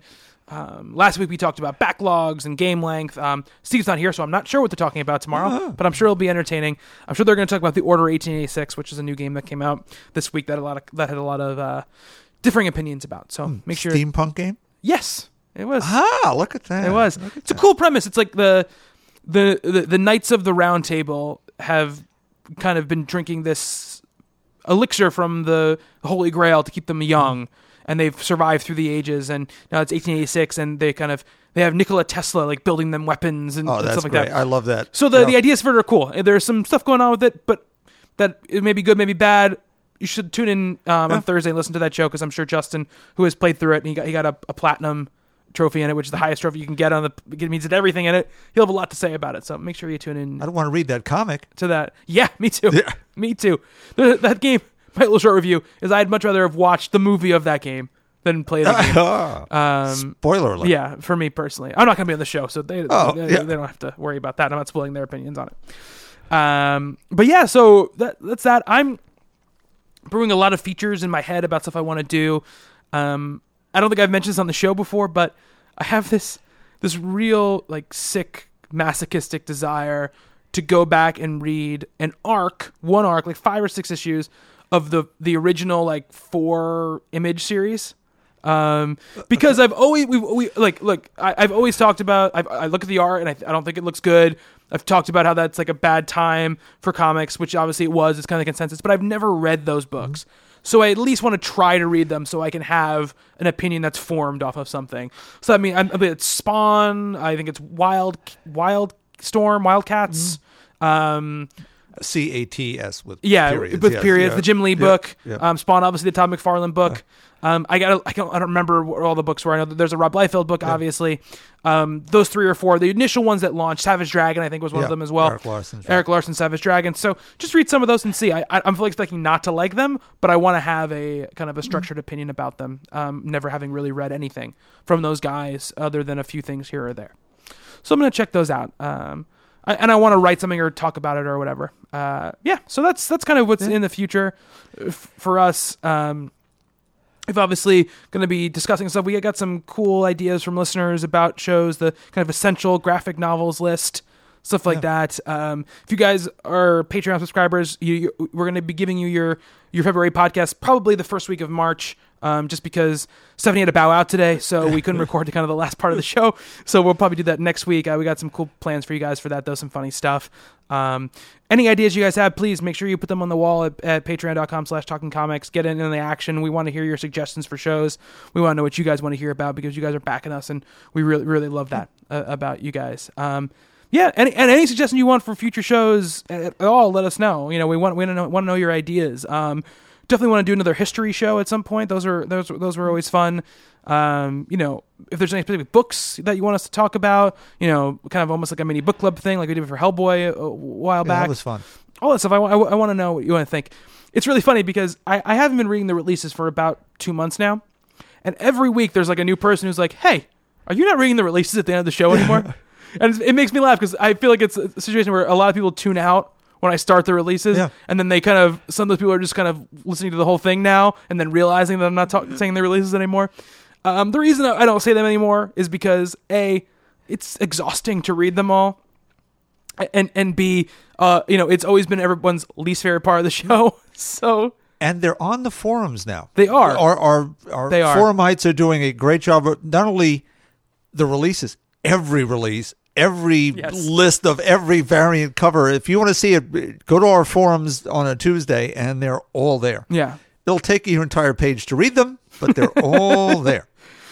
um, we're not reading releases, but other than Spider Gwen, Bob, is there something that you're picking up this week that you're super excited about? As we're getting to the end of Invaders, it's the final issue. Oh, okay. So. I'm not. I'm excited to read it, but saddened Right. Yeah. because now I've lost She-Hulk and that in back-to-back weeks. Oh man. It's the next to last Fantastic Four. oh boy, already? Wow. I did not even realize that came that came up quick. Yeah, so there's all that sort of stuff going on. Yeah. So those are Yeah. Mm-hmm. sad moments, but we have Spider Gwen, so that'll be that'll be fun. we do have Spider Gwen. You know, you got to talk very briefly. We have Stephanie bowed out. We Yeah. have bigger conversations if we have a little extra time. Uh, she Hulk. Just, I mean, the series is over now. You said you liked the issue. How did you think it worked as overall as a She Hulk series compared to, let's say, the other runs that you've loved? Well, here you go. Here, to me, there's the ultimate She-Hulk run is John Byrne's first eight, and then he had a run in with management, and then came back years later. He long before Deadpool, Jen was breaking the fourth wall and doing all sorts of crazy stuff, and turned that character into something different. Roger Stern had actually done it in the Avengers, where it was a hmm. character that had sort of gone nowhere before. It was only created to stop the Hulk TV producers from creating the She-Hulk. Oh, really? Yeah. Wow. So Stan and John Buscema created the She-Hulk, and she was the savage She-Hulk, and it was okay. There's nothing awful, but nothing great either. John Byrne took it somewhere else, taking Stern's idea of she just loves being the She-Hulk, twenty four seven. She's having a blast. It was much better than being a lawyer. She can be an Avenger and all this other stuff. Threw her into the Fantastic Four, had a lot of fun. And then th- th- there were a lot of people after who wrote it. Steve Gerber, who was crazy with Howard the Duck, had some fun with it. Uh, Peter David had a nice run after Dan Slott's, but a little serious for Peter particularly. Dan Slott's run is nearly as good as Byrne's.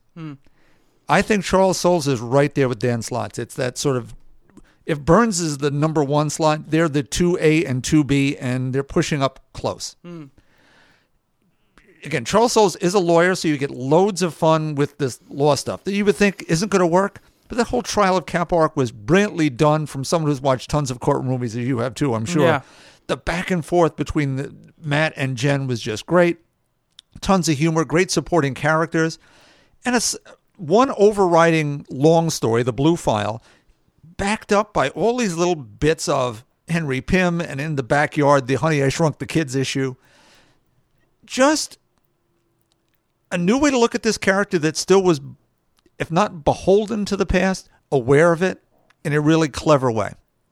And it's going to make two great little trades. Hopefully, there's an omnibus somewhere down the road mm-hmm. because I'm sure there's some extra material. There are tons of variant covers that were a lot of fun. Mm-hmm. I, you know, sad to see it go. As uh, Mr. Soule says in the end papers, that you'll see these characters again. Especially there, there's a there's some cameos near the end as as the book is wrapping up, and I won't say anything else. I'll let some people get an interesting surprise about a new tenant in Jen's building. Cool, cool. I'm glad to hear that it wrapped up well and that you ended up enjoying it Yeah. uh, as a whole that that much. Yeah, he says that was the story he wanted to tell. Those twelve issues were it. I'll take his word for it. Didn't seem rushed at all. Right. Seemed to be spaced out quite nicely. The art was fun all the way through. I, loved Javier Pulido. Some other people didn't. Yeah. Uh, I think a lot of those people who didn't like him got to like him as we moved through. Cool. Yeah. Cool. I mean, I, for me, Batman 39 comes out this week. Um, I loved the end of Batman 38. I, I'm loving Endgame, so I'm, I, want to see where that all happens. That cliffhanger was stupendous, so Yeah. I, I want to see how it all, all works out with that.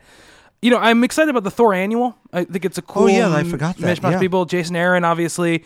Um, Rob Guillory, who uh, does Chew.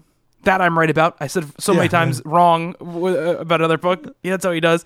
Um, Noelle Stevenson is doing a story in it, and CM Punk, the wrestler, is doing Yeah. a story in it. But uh, you know, Thor's been great, and I, I, I, I, the more the Thor, the better for me right now. So I'm really interested in seeing where that all goes. Um, yeah, those are the two things I think I'm most excited about. Obviously, Daredevil is coming out, so that's for me. It's top of my pile. Yeah. I'll sandwich. You know, I'll, you I'll. I'll either do Batman first and Daredevil last, or Daredevil first, Batman last. So I have those things in between.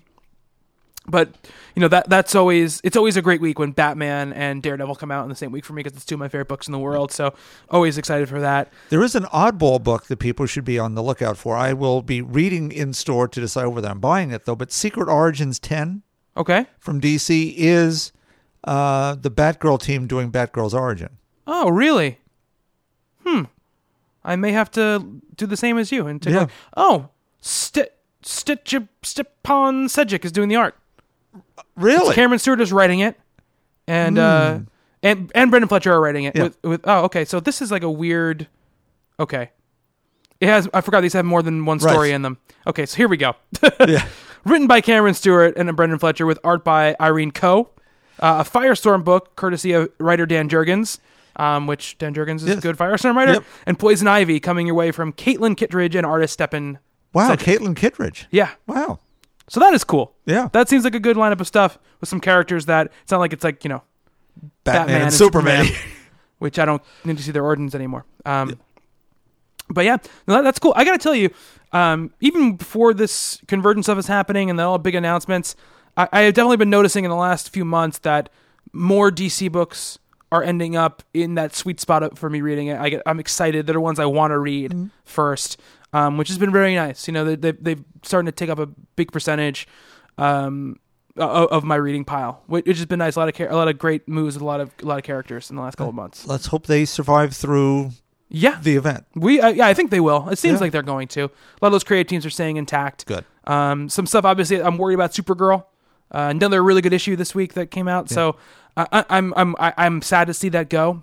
Actually, But- reminds me, the previews is this week. So for all you people Oh, out yeah. there, do your stores a favor, go into the previews, give them some pre-orders, particularly with all these crazy books coming out. Store owners really need some Yeah. heads up. I mean, my local store was sending out Liz actually, and Rob too had whole charts made out, Mm. Oh, how yeah. everything connects, so you, you can sort out how to order these things. You have nothing to go on. Yeah. with titles that have never existed before. Yeah, that's true. I, I never I never thought of it like that. Absolutely, make sure you get get in on that and, and let people know. Um, I do want to say we got a question that I I, I wasn't going to read because I didn't think we were going to have time, and then we have time. We have time. So I'm gonna gonna go into the email and Ah. and read this this question. This is from Carl. He and, and, and it says Rat Queens and a crisis of conscience. Uh, he says peeps. Your recommendations are always worth cons- consideration, and Rat Queens is doing it for me. The book is fantastic, from Roc Upchurch's amazing art to the funny, modern, irreverent dialogue and absurd situations. Rat Queens is at the way top of my favorites list. That brings me to the second part of my hyperbolic subject line. For 25 years, I've been reading Marvel superhero books, with Spider Man being my favorite. Recently, I had some email exchange with Bob, thanks again, about Wonder Woman after following up on yet another TC recommendation. In addition to hitting DC books, which I never have in the past, Image is taking over my reading life, and I love it. I read the majority of the Image books in trade. Nowadays, I prefer reading full arcs or runs at the same time, as opposed to monthly. Even my Marvel, even my Marvel books, I took I backlogged for six months to read in a chunk, and image creators seem to write that way anyway. Since Kelly Sue put out Pretty Deadly, I've picked up a ton of independent books Deadly Class, Black Science, Letter 44 from Oni Press, Pax Romana, and Coffin Hill, which is a couple of my favorites. Years ago, I never would have expected to read comics other than the the the, the the capes genre. Now, though, some of my absolute favorite books are sci fi and horror, and are so well done that they kind of blow my mind. A lot of them do. I am more confident trying an unknown image book thanks th- than I am one from the big two. I grabbed Pax Romana this weekend because Hickman's name was on it, and darn, that was awesome. Crazy awesome. At this point, I've wandered into a stream of consciousness. Sorry. The point of my email was to say thanks for your wide and varied recommendations.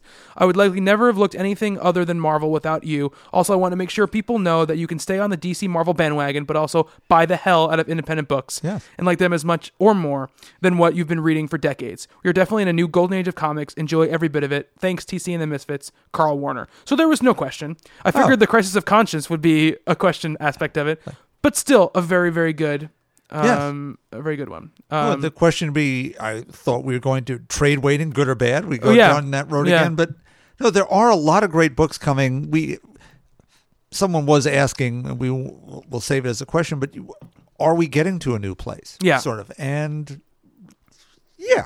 And we'll we'll talk about it at some depth when we're all sitting around the table. Yeah, we we've had a couple of those those same kind of questions about are we living in a certain age of comics now? Um, and I want to give credit where credit's due. The person who asked the question um, this time around, I'm just bringing up the the Talking Comics uh, the the the forum here, and the question was from uh, Matt Loon, who obviously we talked about yes. Um, and he asked, "Hi guys, love the show. I have a question. I've been mulling over for a while, and it's definitely something I've heard talk of before, but wanted to hear your your thoughts.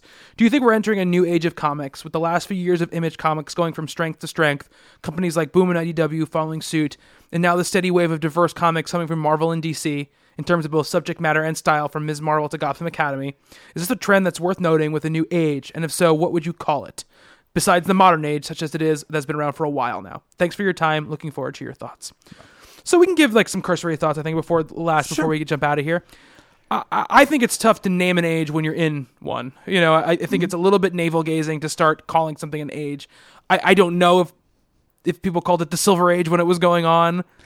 I- only because they had already referred to the age before it as the golden age, which Okay. Mm-hmm. had passed.